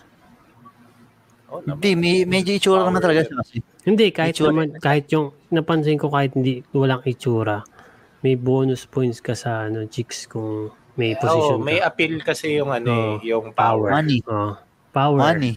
Hindi Oo. siya physical hindi, hindi siya visual eh. More Di ba, parang may mga, may mga kaibigan kang Au- parang sasabihin. aura. Oh, at hindi, may mga kaibigan kang sinasabi, uy, niligawan ako niyan, ano, mayor Ah. ng ganyan, di ba? Parang pagmamalaki niya pa eh, pero niligawan lang siya. Parang kailangan, proof. Parang may, Tin- Tinapik ako ni Phil. oh, ganun, parang, oh, kahit ako, ikiligan ako nun. Eh, parang ganun lang, parang kailangan mo Oh, may- may- ipagmalaki na kahit May hindi mo may itsura, di ba? Parang sabihin natin si si ah, sino ba yung walang itsura? Name drop. Hindi, hindi ko. Ayaw. Ayaw, oo. Oh, yun, si Manny Pacquiao, kunwari. Ayaw, oh. di ba, well-known siya na talagang nagbabayad sa celebrities eh. Di ba, Mm. kaya nga si Kiki, di ba? Oh. Ano yung open secret? Pero tingnan mo, Pacquiao, papatala siya. Maraming pera yan eh. Oo, eh, eh, eh, baka naman si athlete, di ba? Malaki, malakas rin yung impact ng athlete sa chicks. Pero knowing yung mga pinatulog, pumatol sa kanya, knowing them. Hindi rin, parang- ma, yung mga pumapatol sa mga, kunwari, Lamar Odom. Di ba? Papatol ka ba Iba kila? Iba, iba yun. Kasi syempre, sa American yan eh. Sa Pilipino, Ah, sige, may mga Pilipino PBA player na parang ang pangit ng mukha pero yung girlfriend. Si Baro. si Maroka. Oh, Oh, at yung, oh, yun, mga ganun. Parang, or, Meron nga kami. Hindi ko na napapangalanan kasi baka kilala ako eh. Eh, yung classmate, ay yung kablak namin ni Adrian, may friends yun dati sa DLSU. mm, Yung babae dun, sobrang ganda talaga. Chicks talaga siya. Yung napangasawa niya, si, yung sikat na star, sentro. mm. Sa PBA, sa loob ko, "Ta, hindi naman to. Basta, ganun talaga. Yung parang yung, yung, kin- na, yung chine-check out namin ni ano ni Adrian na mukhang ano skeleton. Bawal ka mag-name, bawal mag-name drop. Hindi, ito pwede ka mag-drain drop. Marami na nangaasar dito yung kay Wamos, di ba? Ah, Yung pangalan niya. So parang ganun, parang eh, siguro yung fame Ikaw. talaga. kapatid ni Kong, di ba? Kakasal na yun. Okay, na yun sa akin, yung kapatid ni Kong, okay lang sa akin kasi hindi naman nagaganda sa babae. So, sa akin parang okay, pantay lang sila kasi parang yung nandun na siya eh, nung ano eh, di ba? Nung sumikat si... Pero hindi kasi natin pwedeng ganyan. Iba, subjective kasi yung beauty. Malay mo Oo, sa akin. yun. Yeah, pwede rin ganyan. nga sabi ko nga, Love is Blind yung TV show, di ba? Malay mo. Mm. Blind Malay- ang love. Malay Diba? mo, yung sa kanya, yung sa kanya, para sa ganun, pogi pala eh. Di, di pwede, Oo. di malalaman. Oh, at Maganda- minsan, 'di ba, ang pangit yung partner. Minsan may maganda yung security mo kasi wala nang wala ka nang ano eh, wala nga habol dun eh. So sa'yo yun. Basta, di ba? basta ang end result, ang appeal, hindi lang sa physical. Mm, or yun nga, yung love is blind. Oo. Ah. Oo. Malay mo yung amoy mo, ma- ma- mabaho, pero sa kanya parang ang yummy. Di ba? Ba? Minsan may, may, minsan may ganun eh. Parang minsan kala mo amoy pandesal siya, pero sa ano ba yung mga yummy sa'yo? Na, Yung- Ano ang may niyami sa'yo? Ewan ko, pero yung sinasabi ko, ibang May amoy. bulaklak. Okay. bulaklak. Yun, yun, okay lang, sakto lang. Basta minsan may mga amoy na parang kakaiba, di ba? Parang mamimiss mo kasi iba yung amoy. Eh. may, Parang ano, ano nga yun? Nice. Ma- keso. malalaman mo na lang yun. Kunwari, minsan amoy pandesal siya, pero sa'yo mabango yun. Di ba? Amoy pagkain. Or, kunwari si Phil gusto amoy palabok, kung ganun. Oh, yun. Mga- iyo. Mm, amoy fries, mga ganyan. Amoy sago. Di sago mo ba? Parang Zago dito, di ba? Wala na ba? Wala na ata. Eh. Hindi na lang ata. Milk tea na kasi. Ano? yun, parang ganun lang. Yun nga. So, sa, yun na, yun yung podcast natin. Tagal pa rin na pala natin nag, ano, nag, um, nag, talk. So, highlight ko lang yung mga nag-message nung, konti lang yung nag-message pero, thanks for watching. Kahit ngayon, two hours. So, thanks for watching. So, yun. Um, yun na, yun na natin yung podcast. Um, siguro ako yung nag-intro, tapos ako na rin mag-outro. Um, so mag-alternate kami sa intro-outro sa mga episode namin yung napag-usapan. So yung outro, okay, outro. Okay, ako pala si Hyson. No, hindi ko. Sorry. Ako pala si Hyson, ah, Adrian, Hello. tapos si Bye-bye. Phil. Hello, Ah, bye-bye. ito, ito ang Chill Newman Podcast. Okay, see you. See you Bye. next time. Bye, And, um, guys. Yeah, bye. thanks for listening to Chill Newman. Keep in touch. Please follow our Spotify. Hope to see you next week. And we out. Be out.